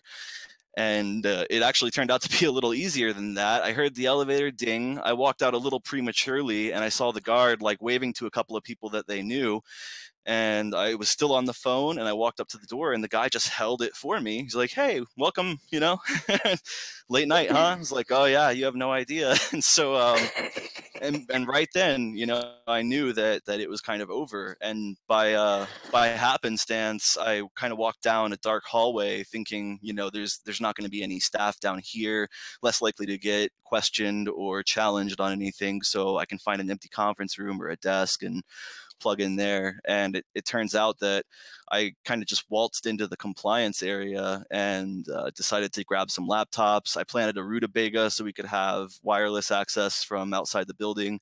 Planted a Dropbox, which at the time was basically just a Raspberry Pi that did reverse SSH, super basic, but uh, ended up working. Got confirmation from my guy in the car outside at the other building saying that he had internal access and then uh, you know I start stuffing devices and, and laptops into my bag from people's desks, and then I go uh, to walk out the door after we had gotten everything we needed and, and knew that we had two methods of getting into the internal network, a backup and then the primary, which was the Dropbox. And you know then I go walking out the door, and as I'm walking out the door, the security guard waves to me, and I wave to him with a stolen laptop. I was like, "All right, man, see you later," and and that was that. You know, it was in the bag, and uh, that was that was one of my first engagements, and that you know the rush that I got following that guy in was nothing compared to the rush that I got walking out the door with all that gear. And just kind of as a follow up, we went to the hotel to celebrate and, and continue the hackery. Uh, we found that the, the laptops were actually full disk encrypted. And that was uh, that was pretty interesting because it turns out that it, the FDE passphrases were based off of the user's AD credentials, which are cached, and uh, you know, we had ended up finding uh, passwords underneath keyboards and we were trying them over and over mm. again. And it turns out that the, one of these guys logged in on this person's laptop or had it at some point. We were able to bypass full disk encryption. So it was like a full nice. and complete compromise, basically just off of a bet that I wouldn't follow a security guard through a, a man lock. It was pretty interesting. That is fantastic. It's a beautiful story. so how do you go about giving back like you know five six seven eight laptops. Well so typically you know there's in a mature organization at least there's going to be procedures for how to deal with the tail end of these engagements. In this particular place it was protocol to notify the authorities um, at a local and federal level if these devices in this specific OU of the organization were ever discovered to be missing. So it wound up being like this huge deal and people were flipping out and the client basically said like, Hey, you gotta, you gotta come return that stuff like right now. we were like, okay. So, you know, usually it's, it's something that either A, you hang on to everything you have until you're at the, until you're done with the final site or you're doing the final presentation and you bring these things with you as proof or, you know, kind of goodies that that you were able to pick up. Um, but a lot of time, you know, the the point of contact will instruct you on on how to return it in a discreet fashion. um, usually notifying the security guard or the receptionist ahead of time that you're going to be dropping off a package. And they don't really say what it is or anything like that. So the, the test remains under the radar to some extent. Yeah, and typically you want to work stuff like that out with the client and the rules of engagement before start. So if uh, yeah, like I'll be I'll be on the phone with client back in my contractor days. The present itself where I uh, steal company property, sensitive company property that would allow me access to your network from the outside. Is this okay? And I kind of give them the pros and the cons. Like this, you know, this is what a realistic attacker would do. If I had a, a post-it note with someone's password on it and their laptop was right there, maybe I access it right there and get a shell team. Maybe I just take the laptop. Uh, depends, and they they will say yay or nay. And different Oh. different companies, different pen testers do this different ways. Um, So, um, they'll they'll work out a, a system to get that back. Yeah, and it's really important to note too that you know, and this is something that I know a lot of people who are new to doing this are going to have a hard time uh, managing. But just because you can steal stuff does not always mean you should. I can't really explain in much detail, but that recently came back to bite me pretty hard because I had surreptitiously gained entry to a building. I did not hit any logs with a badge. Um, I wasn't on camera and I had every opportunity to completely, you know, just remain unseen and unknown. And I decided to lift hardware that I didn't necessarily need to take, and it wound up kind of killing the engagement in a couple of ways. So keep in mind that just because you can doesn't mean you should, especially if you have tripped no alarms, you're not on camera, and you didn't have to use a, a badge and you're not on any logs anywhere. It's really important to keep flying under the radar for as long as you can. Yeah, especially if you're yeah, especially if your team's goal. Sorry. Is everybody all caught up? My link just got like super lag. Yeah, you're caught up now. I was wondering if that was just me or if that was you this whole time, but it sounds like it's you, so that's good. Yeah, it's you. So, Oops, okay, uh, one sec. I, I was just wondering though, like, so um, a lot of the time, I'm sure anyone who hangs around uh, a lot of IRC discords and you know Slack channels, they'll get a DM from someone that says, "Hey, can you come and hack my company?" Um, Yeah. do you just want to cover quickly, like, why you shouldn't take those and what you guys do? What's in place with those uh, agreements before you go and do any of this stuff and like get yourself in trouble? Yeah, it's, why I I never went uh, and did freelancing um, pen tests all by myself. Uh, is my link in my is my voice not as robotic? I think you could just keep talking through it. Yeah. Yeah. We have, Okay, we're, cool. uh, we're trying to serve people from literally every single corner of the earth right now, so Okay. if Um, some time. Yeah, it's it's why I always went through bigger companies when I was a contractor. I didn't just uh, reach out to clients by myself because there's a lot of liability that goes into um, being, you know, choosing who to work with and who is legitimate or not. You know, I I am a social engineer, but I can also be social engineered, socially engineered. Um, it's uh, being being reached out to by you know a competitor of, of Walmart, for example. Say a competitor of Walmart reached out to uh, a pen tester or a company and said, "Hey, for Walmart, I would like you to do a penetration test and uh, drop this box in in their headquarters." And I'm thinking, I'm Walmart, and I'm like, "Yeah, sure, I'll go ahead and do that." And uh, you know, as long as I, you know, how much are you gonna pay me? Engagement, and they go through all of it as if they were legitimate. I'm, you know, and then it be someone completely different. Um, you don't want to be on the hook for that. So that is absolutely a concern of mine. I always want larger.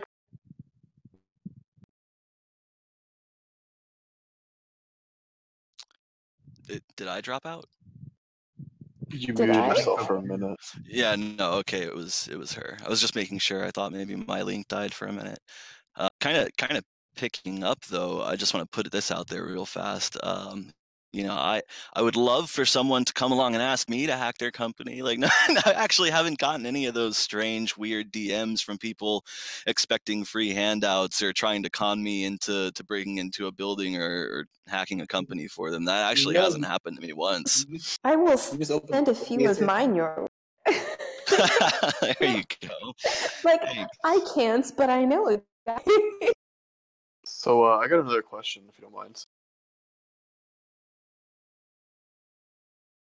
Did everybody get, go away? Sorry. I, I just switched the region, hoping it would uh, fix. Back to you.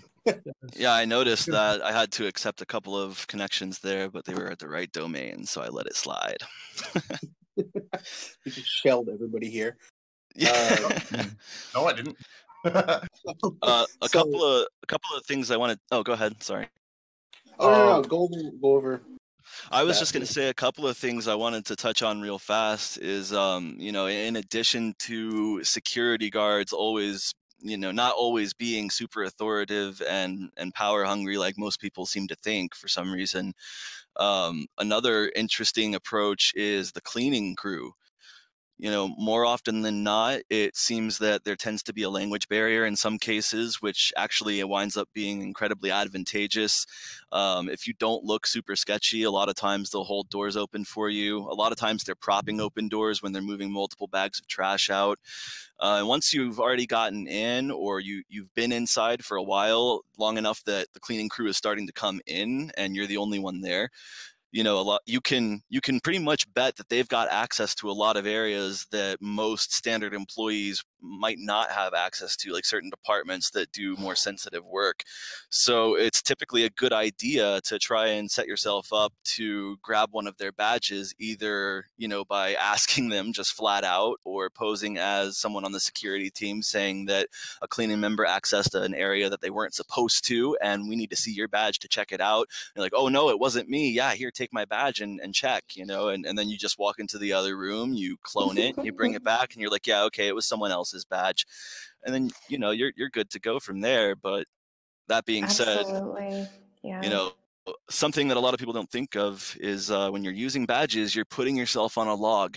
So that's, you know, use those things sparingly. You don't always want to run around at two o'clock in the morning with receptionist's badge, you know, trying to get into the data center five times. Don't don't say that. Don't say that. That's I- my favorite I- thing. uh, I have a few uh, questions from uh, the chat and from elsewhere to um to ask you guys to just quickly go over because we yeah um we, not, we don't have to go too quickly but um the first question that I have here is what are your essential tools for an engagement? Like what are the things that you're always going to bring with you? Oh boy. for for me, a Dropbox and a badge cloner, probably a Proxmark. Those are those to me are the most important bits. And I actually have, well, I say I, but it's me and a friend of mine um, have a Dropbox design that we've been uh, working on for a while. Haven't put much work into it lately, but it was based off of uh, a very weird hacky way that I did it before where I taped a I taped a phone to a battery pack to a Raspberry Pi to a wireless card connected to the Raspberry Pi, turn the hotspot on on the phone and have have the shell spray out over 4G so that I don't have to bypass any firewalls. We've we've since advanced that Dropbox, but those two things to me are invaluable. Like if, What if you don't Dropbox? A Dropbox, more often than not, is a device that you plug into the network to get connection to the, the corporate environment and send a shell home. A lot of times, the more basic designs are going to be, you know, just sending the shell out over the client's network, which sometimes works without a, a problem. Sometimes it gets, you know, an alert thrown, but it's not necessarily. Um, it's not necessarily going to be blocked uh, but you know just always consider that again you might be hitting on some logs that you don't want to hit on and, and furthermore uh, a good dropbox will allow you to activate an active mode remotely where it's passive and isn't grabbing an IP address or anything like that on the local area connection until you are ready. So that's an important thing to note. But yeah, that's that's pretty much in a nutshell what a Dropbox is. It's a, a box you plug into the network to get access remotely. And either that's going to be you checking it out later when you get to the hotel or you have someone at the ready, like Jack's situation typically is, who's who's watching for that shell to come home and immediately goes to work while you go do the rest of the fun stuff on site. Yeah, while you're while you're digging through drawers and searching for passwords and um, maybe even unlocking a few computers and plugging in deck keys and things like that, like the rest of the fun on site. So uh, Waveguide D. Sorry. it- there's a question from uh, from Waveguide D, and uh, he wanted to know if you have uh, gone back and modified the access control or system logs to cover the the tracks, the, the door entries, I guess. Well, so that's that's kind of a gray area. Typically, you know, like like Jack Mhm. said a little bit ago, you want to try to get ahead of that stuff when you're scoping things out, or before you go on site after this the scope has been determined. You can still ask, you know, do you do you want me to leave logs in place? Do you want me to try to cover my tracks? A lot of times they're going to ask you to leave that stuff alone. Um, but you know, when you when you are allowed to clear logs and things like that, usually when it comes to badges, um, if the company that that you're targeting is in a multi-tenant building, facilities is out of scope in a lot of cases. So you're not really allowed to go into the facilities office, log on to that machine, and clear logs. You know, that's not something you're really allowed to do. So when it when it's available, yeah, it's typically something you want to to make sure that you do. Um, but more importantly, if you can avoid getting on logs altogether, that's that's the better approach. So, if I can uh, go one step further on that question, um, you mentioned using Proxmarks. So, with uh, access control, if you were to clone the uh, the receptionist's um, card, for example, um, how often do you try and elevate that privilege by modifying whatever you've cloned? Uh, actually, you know, that's something I, I've probably done not too much of. Uh, you can enumerate different uh, different codes for these badges and try them out on doors that you don't have access to, but you're gonna make a lot of noise through that trial and error that isn't necessarily going to do you much good if you don't get to the target before they they see this and it trips them out. Um, so I typically don't Yeah. bother myself. That Uh, might that might cause that might raise more eyebrows than it would get you access uh, on some systems. Like there there are some buildings where you might be able to play with the the the badge system for several hours and nobody would even register it. There would be a log somewhere, but who's checking it unless after the fact they realize something happened and they start going through it. But that's you know that's if you end up getting detected. But uh, from from a privilege escalation perspective, yeah, that definitely isn't something I would say happens very often. Yeah, and something something else to consider. Um, some some badging systems are more advanced than others. Some are more configured than others. I have, uh, in an interesting turn of events, I was testing multiple sites across the United States for a specific client, and we had found in a backpack at a consultant's desk badges to multiple facilities across the country. Nice. Uh, yeah, and so we decided like okay let's grab these for sure right clone them take Yeah. pictures of them and uh you know we we flew to the headquarters and we looked at all the doors and everything and we saw this one specific door off the back of the building that looked like it was more for maintenance workers to go through um, and we chose to use that door uh, i can't really explain the thought process behind it it just looked like it would you know be be less suspicious than walking through the front door in the middle of the night where all of the cameras were and the security guard was um and you know yeah, we you just know. You just Yeah, know. so Like, you just- when, when yeah. You, when you've done enough of these, you're like you kind of you look at a building, you kind of see what's going on on the front, you see what's going on on the side entrances, and you know which door is going to be more likely for you to to breach through. and the the moral of that particular story too is uh you know don't don't always take that sort of access for granted. Um, we we got in, we were in the copier room, and that's where we put our Dropbox, and then we left. We decided to go back later through the front door because we needed to get up to different areas, and we we couldn't get through the door from the copier room to everything else because it didn't have a badge and it was locked. So we went through the front door, and my badge was the only one that was cloned to that user's badge, and I had I don't want to say crudely because inside of a sleeve it looked perfectly normal, but I, I basically went to you know a Kinkos or FedEx or whatever, and um, I printed out uh, the badge image on gloss paper and exactoed it out and pasted it onto my my prox card and I've we went through the front door brother. I've been there.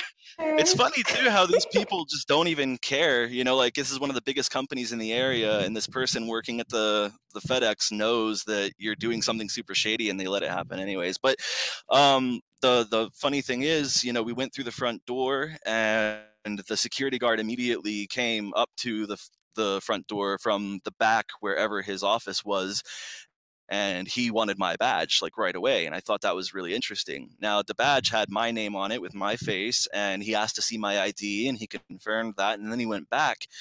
And it turns out unfortunately that uh, that one badge was the only one that didn't have an image associated with it um, and it also had you know the guy's original name. So if i I had just left his name on there, pretended to forget my ID, we would not have had the police ambush us uh, in the middle of our operations that night because it turns out that you know every time someone badged in the security guard got an alert on his device as well as on his computer that showed which door who it was and their image so he could cross reference that with the cameras in real time That It- almost never happens. That's really cool.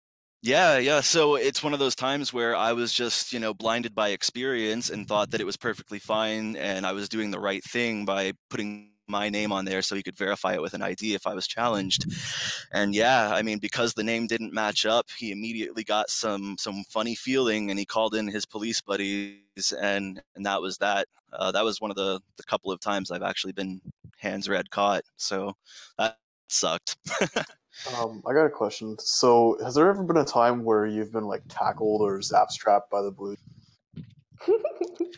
Uh, no, I have been chased by security before um, while I was running out the door with a bunch of hard drives from the incident response crew's uh, office and ended up like dropping five of them on the way out the door and and he like slipped on one and it was a whole thing the, the camera footage was hysterical i felt really bad though because he like he hurt does his not knee qualify. Does not qualify as covert entry, my friend. no, well, hey, that was an exit. That was an exit. It didn't need to be covert. but um, that's the only time that I've ever actually been chased down, uh, literally. That's you- you awesome. mentioned- That's definitely. one- Oh, sorry. You mentioned one Sorry. phrase that I was going to ask about is uh, you you said you sort of felt bad, and I was going to ask that a little more elaborate. Is there ever a time when you guys are like have a mark or something where after the fact you're like, ooh, yeah, that just that was really rough. I know Jack, you had that one story, but is there any other time Yeah. it kind of gets to you? Yeah. So on the on the getting chased or tackled side, again, it's uh, women have advantages to these things. There's a lot less chance that we're going to be held in suspicion at all. Um, and if I were, I would be like, "Can you come to the? Uh, could you come to the security office, ma'am?" Like that. That, that that's the worst it would get. I've been yelled at, but I've never been tackled. That that would be a first for me. um, as far as feeling bad, it's it's really interesting. I had this very elaborate story uh, planned out. I basically pretended to be a, a charity. This was oh, a couple of years back. Um, I was I was gonna be. I, I, I knew I had to get into this building that had like man traps at every entrance. That was one swipe, one entrance. Um, like the the glass the glass turnstile type of thing that counted heads. And like it was it was in another country. It was just the whole thing spelled i am not just like walking into this place. So i needed to have somebody on the inside to vouch for me.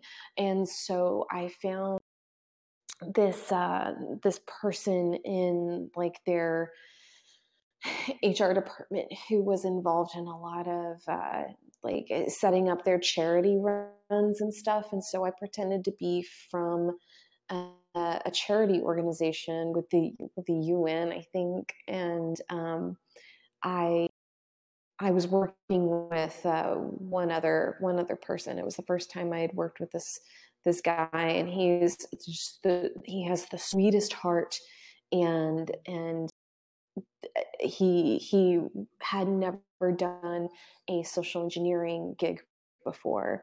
And so he went in with me as though he were my partner in this charity but he is actually my hardware guy. So i got him in the building by setting up a meeting with this charity team within the facility and he like stole away and was able to plant the Dropbox while I was ten, you know, while I was weaving this story about being with, uh, you know, the UNICEF or whatever.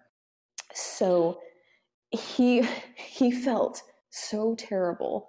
We got in the car and we're driving back to our hotel at the end of this and he's like shaking and he's really upset. He was like those people were so sweet and they were. They were so eager to help us out and they wanted to be a part of what we were doing. He was like they were so sweet and wonderful and we just spent the past two hours lying to them. And i said yeah i, I know man but the, the bad guys don't care. Um, that's you know, correct. that's, that's really what it comes down to is the bad guys don't care and i will never forget I will never forget. He we were sitting in the back of this car, and he looked over at me, and he said, "Have you been tested? Have you been tested for psychopathy?" that's that's a that is a perfect segue into what I was gonna say actually, which is uh, I don't mean to sound horribly sociopathic, but I don't ever feel bad, not one bit. No. Um, I mean, there's definitely been times where I know that my actions have gotten people fired, and and just for everyone listening, it's pretty important that you don't ever suggest that people get fired for what they let you do or what they gave you. That's just not okay. Number one, there's a really good chance that that person will be their most vigilant employee from then on out if they if they're you know given the information of what they let happen um, but furthermore i mean you don't know what that person's going through you don't know why they decided to help you out you don't know what you were playing off of to, to get what you needed so don't ever recommend that someone gets fired if asked that's kind of uncool but Yeah. um, i've had friends basically tell me that i must be sociopathic because i just don't ever feel bad and i'm always i'm always more than willing to just con my way into a situation rather than trying to take a technical yeah. or physical approach when the opportunity is there. The I fact mean, is I've- that Go ahead. Great I'm sorry. I'm sorry. no, I was I was Um, just gonna we're say the same thing that you pretty much followed it up with, which is you know the bad guys don't care, so why why should I? Yeah. Do you have I've like an ethical pretended to line? be- I've pretended to be uh, authoritative figures. I've pretended to be from charities. I've pretended to be from like green sustainability uh, organizations. I've I've like full on. I, I had a guy ask me. I had a, a couple guys ask me on a date. One guy asked me to go to tango lessons with him. Like you you these things are a part of the job, and you have to learn how to sleep well at night. Knowing that you might have ruined someone's day, but ultimately you have made their job more secure. Yeah. Yep. I guess yeah. Okay, cool. I, I appreciate the uh the honesty in those answers because especially uh kind of painting yourself as as sociopathic is something that I don't think everybody would be willing to do. But um, Well, and and just so we're clear, I mean, like you know, I've I've got a family, like I care about people, and, and I'm doing my job. That's that's really all it comes down to. I mean, I this may sound totally lame, but you know, I, I I'm here to party and have fun and hack stuff and break into shit. But at the end of the day, I mean, when you're dealing with critical infrastructure, transportation, financial institutions, you know, these these companies are in control of a lot of aspects of your life unfortunately. So it's it's pretty important to give them an accurate representation of what the threat looks like. You can't you can't wear your heart on your sleeve. It's not going to do the job for you.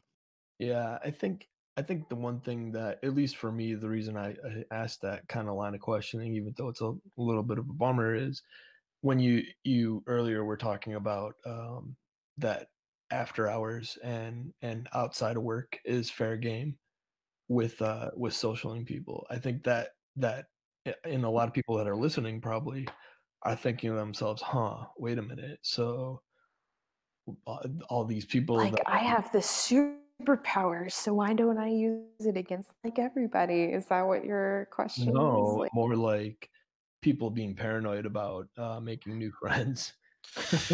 I mean, yeah, you, you probably shouldn't be super forthcoming with where you work or what your position is with everyone you meet, especially if you know that your position specifically could be leveraged um, in a negative manner against your company.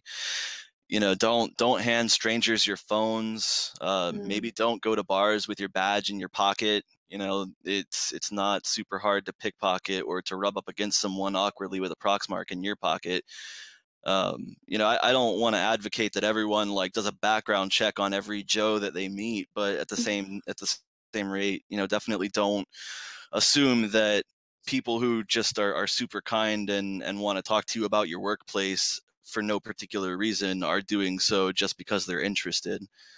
I also have, yeah, I, I have another uh, word to the wise. Um,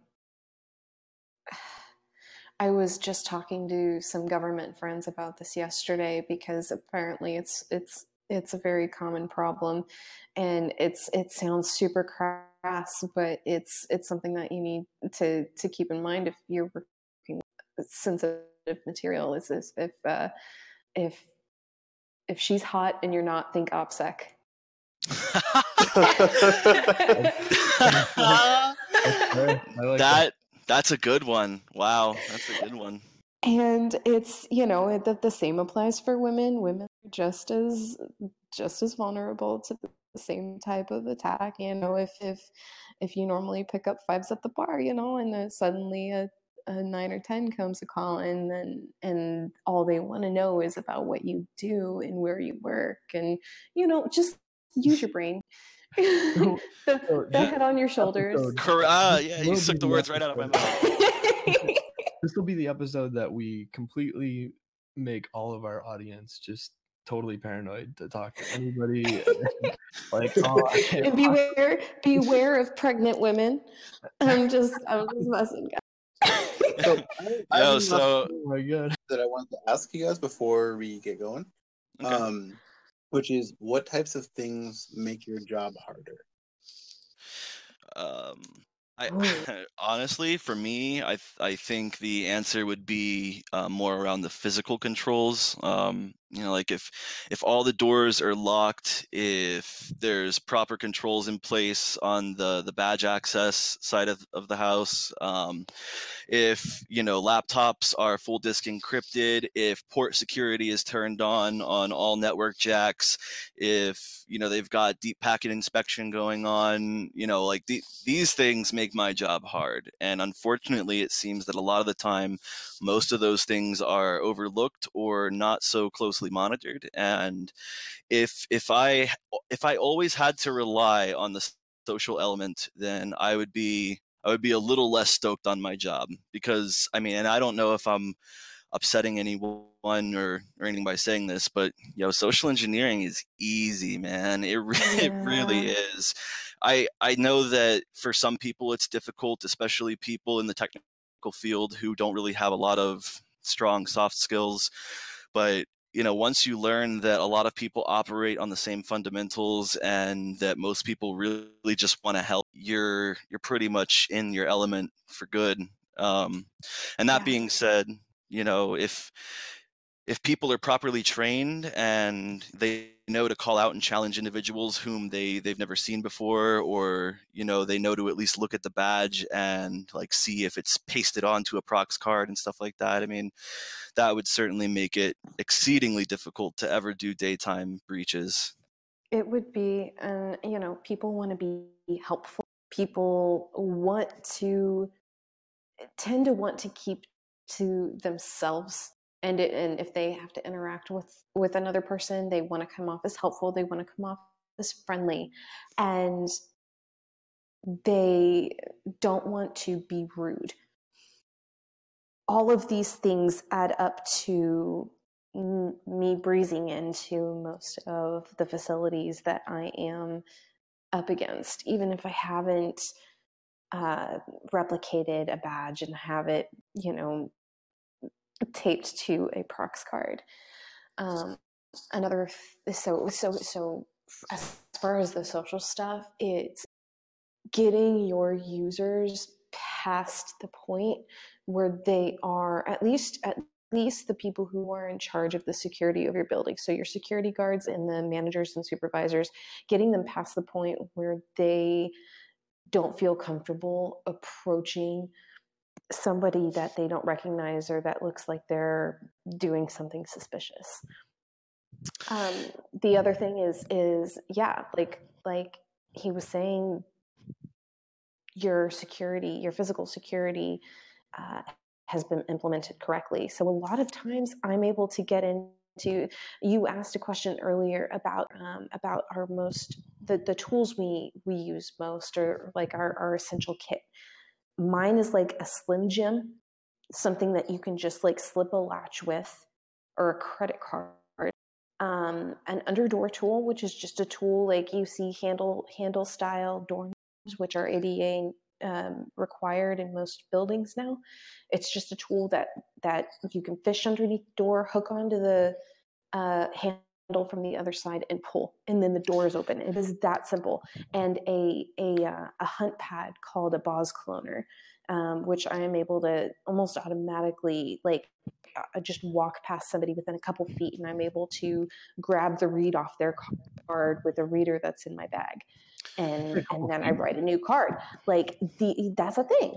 So these are like really simple things that you can fix. The the the cloner not so much. Like you'd have to retrofit your your building's um, badge system and the tech that you use. But like the the the door latch thing, like that's that's an easy fix. Yeah, another really important thing. Well, first of all, just to kind of tack on to your under door tool, something a lot of people really don't think about that's super useful to have is a really slim camera, a USB camera typically that's on a cable.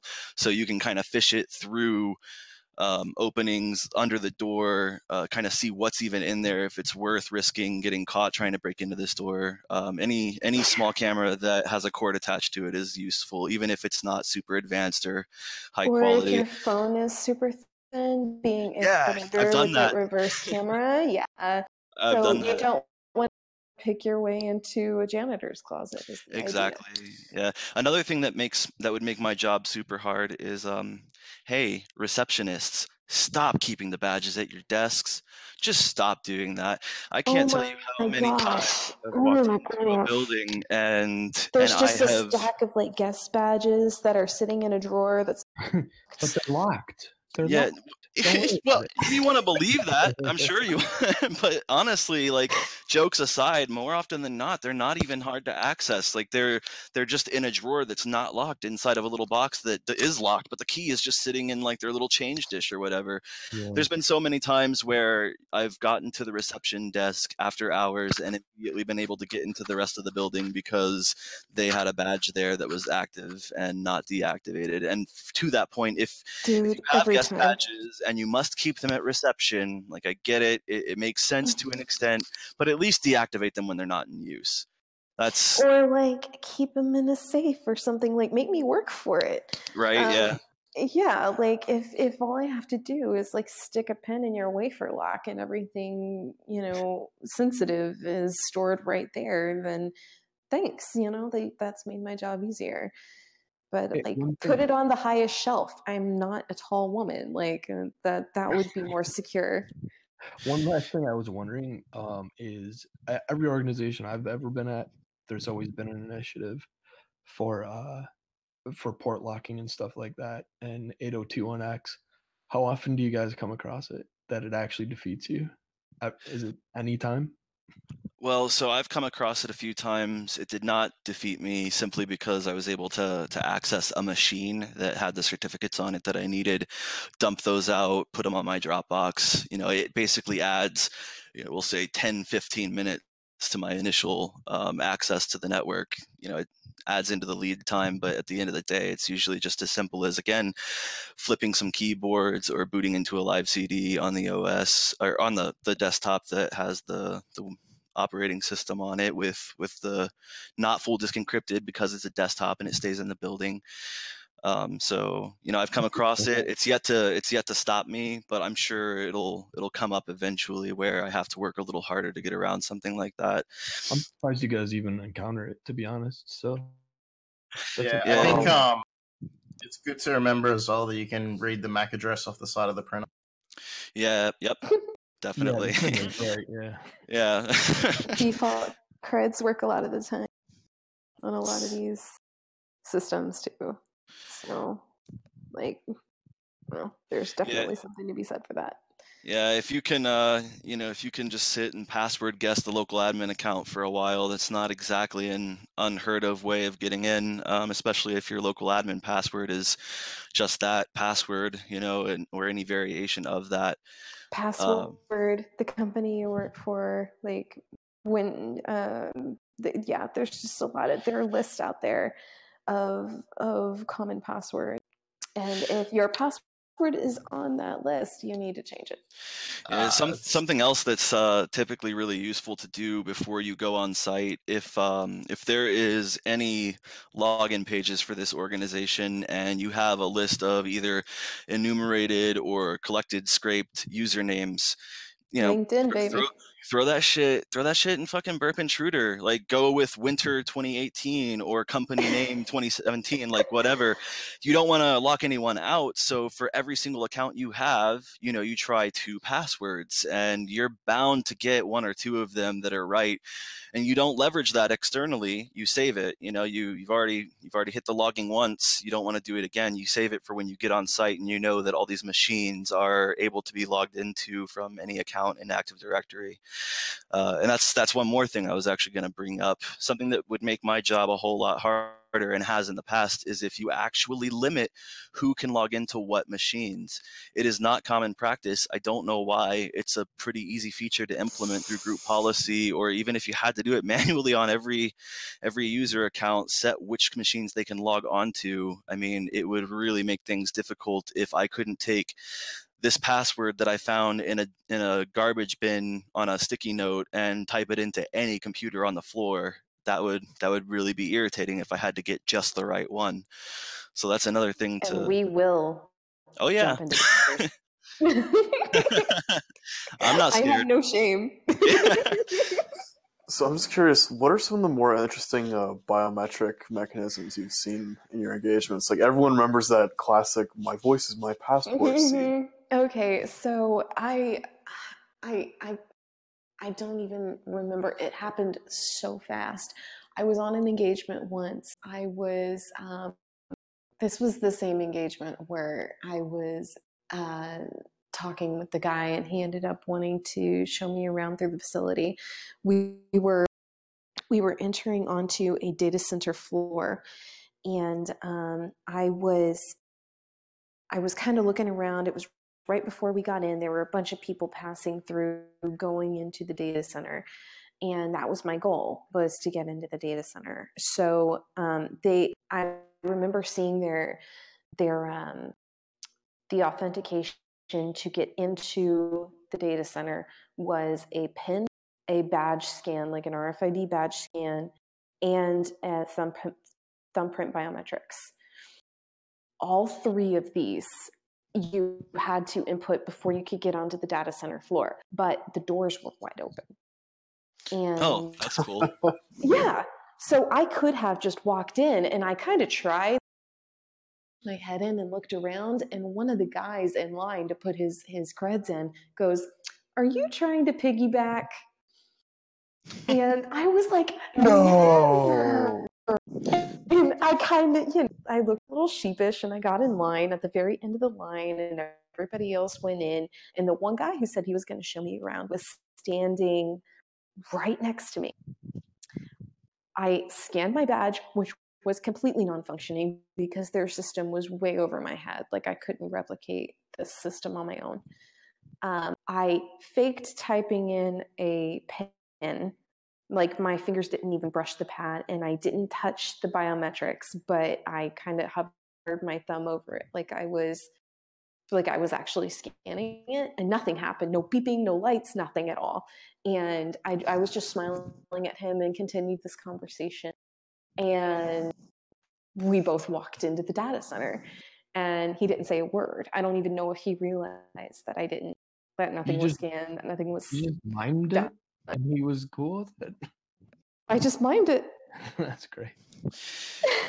Yeah, that, that remind that reminds me something else I was gonna point out is uh, even if you have like a prox card that you haven't cloned to anything yet, um, something that you can do to at least make yourself look legitimate is when you're tailgating people and a security guard is watching you or something like that, just badge it anyway, even though you know it's not gonna work. If the door's already open, it's still gonna beep.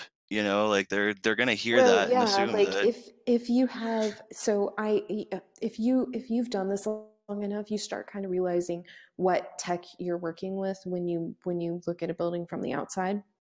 Um, when when you look at their badge scanners, uh, the the readers, and so if you've got a card on hand, chances are that you can walk up to it and scan it, even with an invalid badge, it will still beep even if the door doesn't unlock. It sounds the exact same as if the card was functioning. So yeah. Or, or I've known people who like have the sound on their phone. They'll they'll pull up like badge reader beep and they'll just play it as they walk by. Yeah. Smart. Yeah, something too is when you're when you're doing that um, kind of I don't know what the the right adjective would be, but when you're kind of preemptively scanning your badge before you're about to tailgate someone in, you know, immediately bitch and complain that you this is the fourth time this week you've put your badge in the same pocket as your phone and now it's not working again most And- people uh, most people that's happened to them so they're to understand like oh yeah here let me let you in you need to go get that taken care of I mean, Yeah, a lot of people don't this think that- especially works if it's like super. No go ahead That's that's just it. Like if it's really cool, damn it, it's not working again. Like I, you know, I keep putting it in the same pocket as as my phone, and that that often is a is an issue with like hotel room cards. I I don't think that happens with with like corporate cards, but the people are familiar with that problem. Yeah. Yeah, exactly. It's still something that you can play off of, even though it's not typically something that happens with uh, Yeah. Proximity cards. Yeah. Anyway, that that's a thing. Well, hell yeah. Um, it's getting kind of late, so we should probably wrap this up. Um, but is there any last words you guys want to say before uh we get going? Any last words? From from me, um, not not really. I guess um, you know, just like like the questions that that were asked, I think were really good, and that's the, the answers that we gave. I think are what I would like people to really kind of focus on, specifically around um, what could make our jobs harder. That stuff really isn't as difficult to implement as a lot of corporations would you know be led to believe like yeah the amount of employees you have and the amount of doors you have the amount of systems you have can definitely make certain controls more difficult to implement but at the end of the day if it's going to stop an attacker from having an easy entry it's worth it Um, it's really, really worth it to just do these simple things like deactivate badges that aren't in use, restrict login to machines that are only for that specific user and they can't log in anywhere else. Train your users uh, to make sure that they understand you can't just let anyone waltz around the building if you don't know who they are. Don't be afraid to challenge people. If they're above you, they're they're going to understand why you're doing it and they're not going to be mad at you. If they're below you in hierarchy, then you know they're not really going to be in a position to you know question your authority in the first place. Just there's nothing wrong with making sure that whoever you're looking at is supposed to be there. Yeah, and I would say as far as that user concerned, stories like ours are absolutely essential because you can batter into their brains all day long.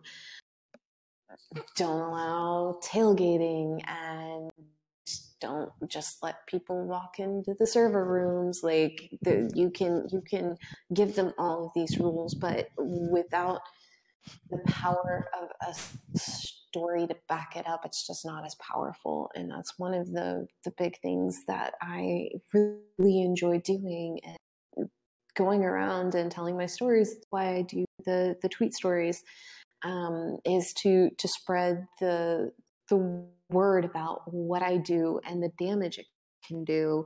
And what I found is that a lot of those people are really, really eager to be a part of the solution. They want to be the one who catches us.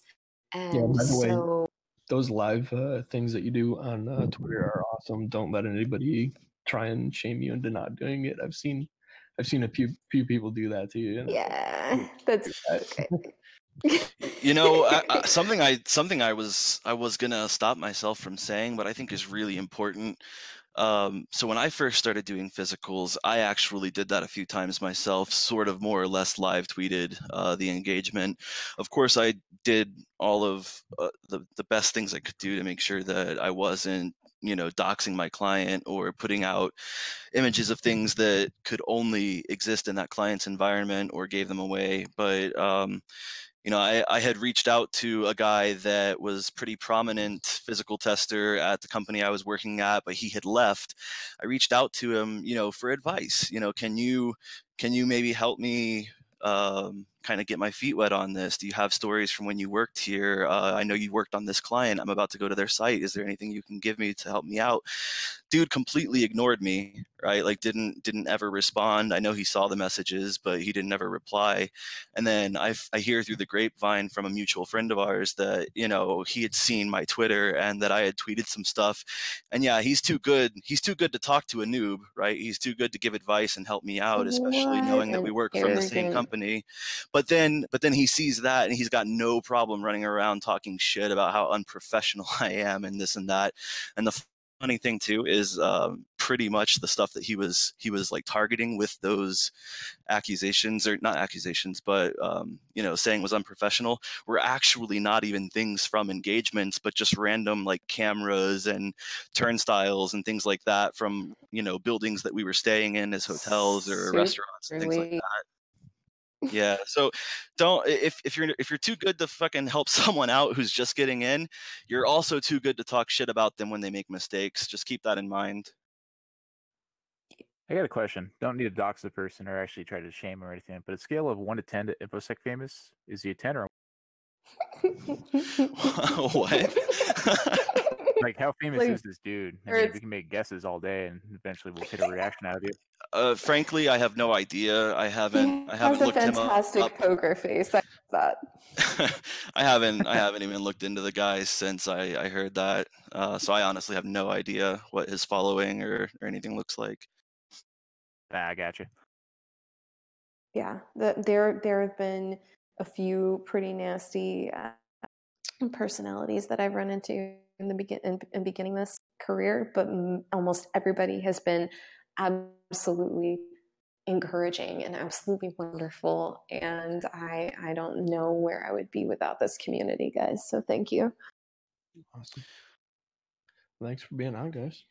Yeah. it's, it's really been fun talking to you guys i hope uh i hope a few people out there either have uh you know heard some things that they might try out on their next gig or their first gig, or people have, you know, heard valuable information on how they can keep their organization safe. Whatever direction you're going with this info, just use it wisely and use it vigilantly and you know don't don't rely on the same tricks too often but more often than not the same tricks are going to work yeah yeah so if you want to talk shop just reach out on twitter and i mean i think we're both just super nerds about this stuff. Yeah.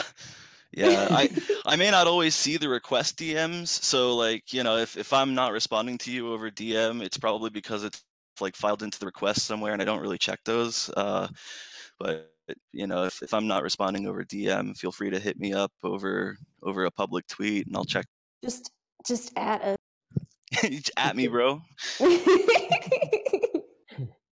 Hell yeah. So thank you guys so much for coming on. Um so glad you guys could come on and talk about this kind of stuff. Um before we go one last thing. Um next week. All right so before before we go uh too crazy here um John McAfee might might he's been considering this coming on. Uh, really? So that's next sick, week, bro.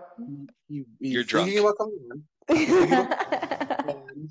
um, one yeah, too many I would, kombuchas. I would suggest. I would suggest giving a slight nudge to this this uh this person and um tell them to come on because we tried to get them. They said uh what day and asked if they could be naked and a bunch of other weirdo questions. But we told him we want to talk about we want, we want to talk about his work on early mainframes, his uh, early malware, and whale fucking and bath salts and whatever else he wants to talk about. So this is a pretty only big... only I will only tune in if there's video involved. so yeah, uh, I mean, so everybody send a tweet to him, let him know, get his attention. Yeah, just tell him, tell him, hey, what's up? You should come out, uh, eat some steakums and do some bath salts.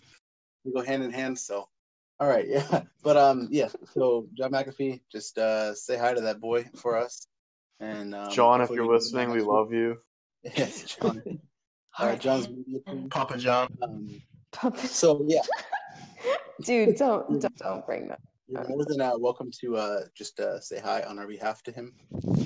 Yeah. So um, until then, I guess uh, we're out. So we'll be back next week. If John McAfee doesn't come on, we have another guest lined up, but we are just hoping, fingers crossed, that young McAfee comes on and uh, schools us in um, making drinks like the infamous whale fucker kombucha and Smirnoff. So, so all right. Thanks everybody for listening. This has been Thug Always uh, with uh, I Commit Felonies and Jack Hyde. Uh, we are on Spotify now and iTunes, so check out the show notes. We are. Oh, I should have grabbed those again. Um, I'll throw them in the chat one more time. Um, yep, there we go. So, uh, yeah, check out our podcast on your favorite podcast app, and we'll see you next week. Bye. Later.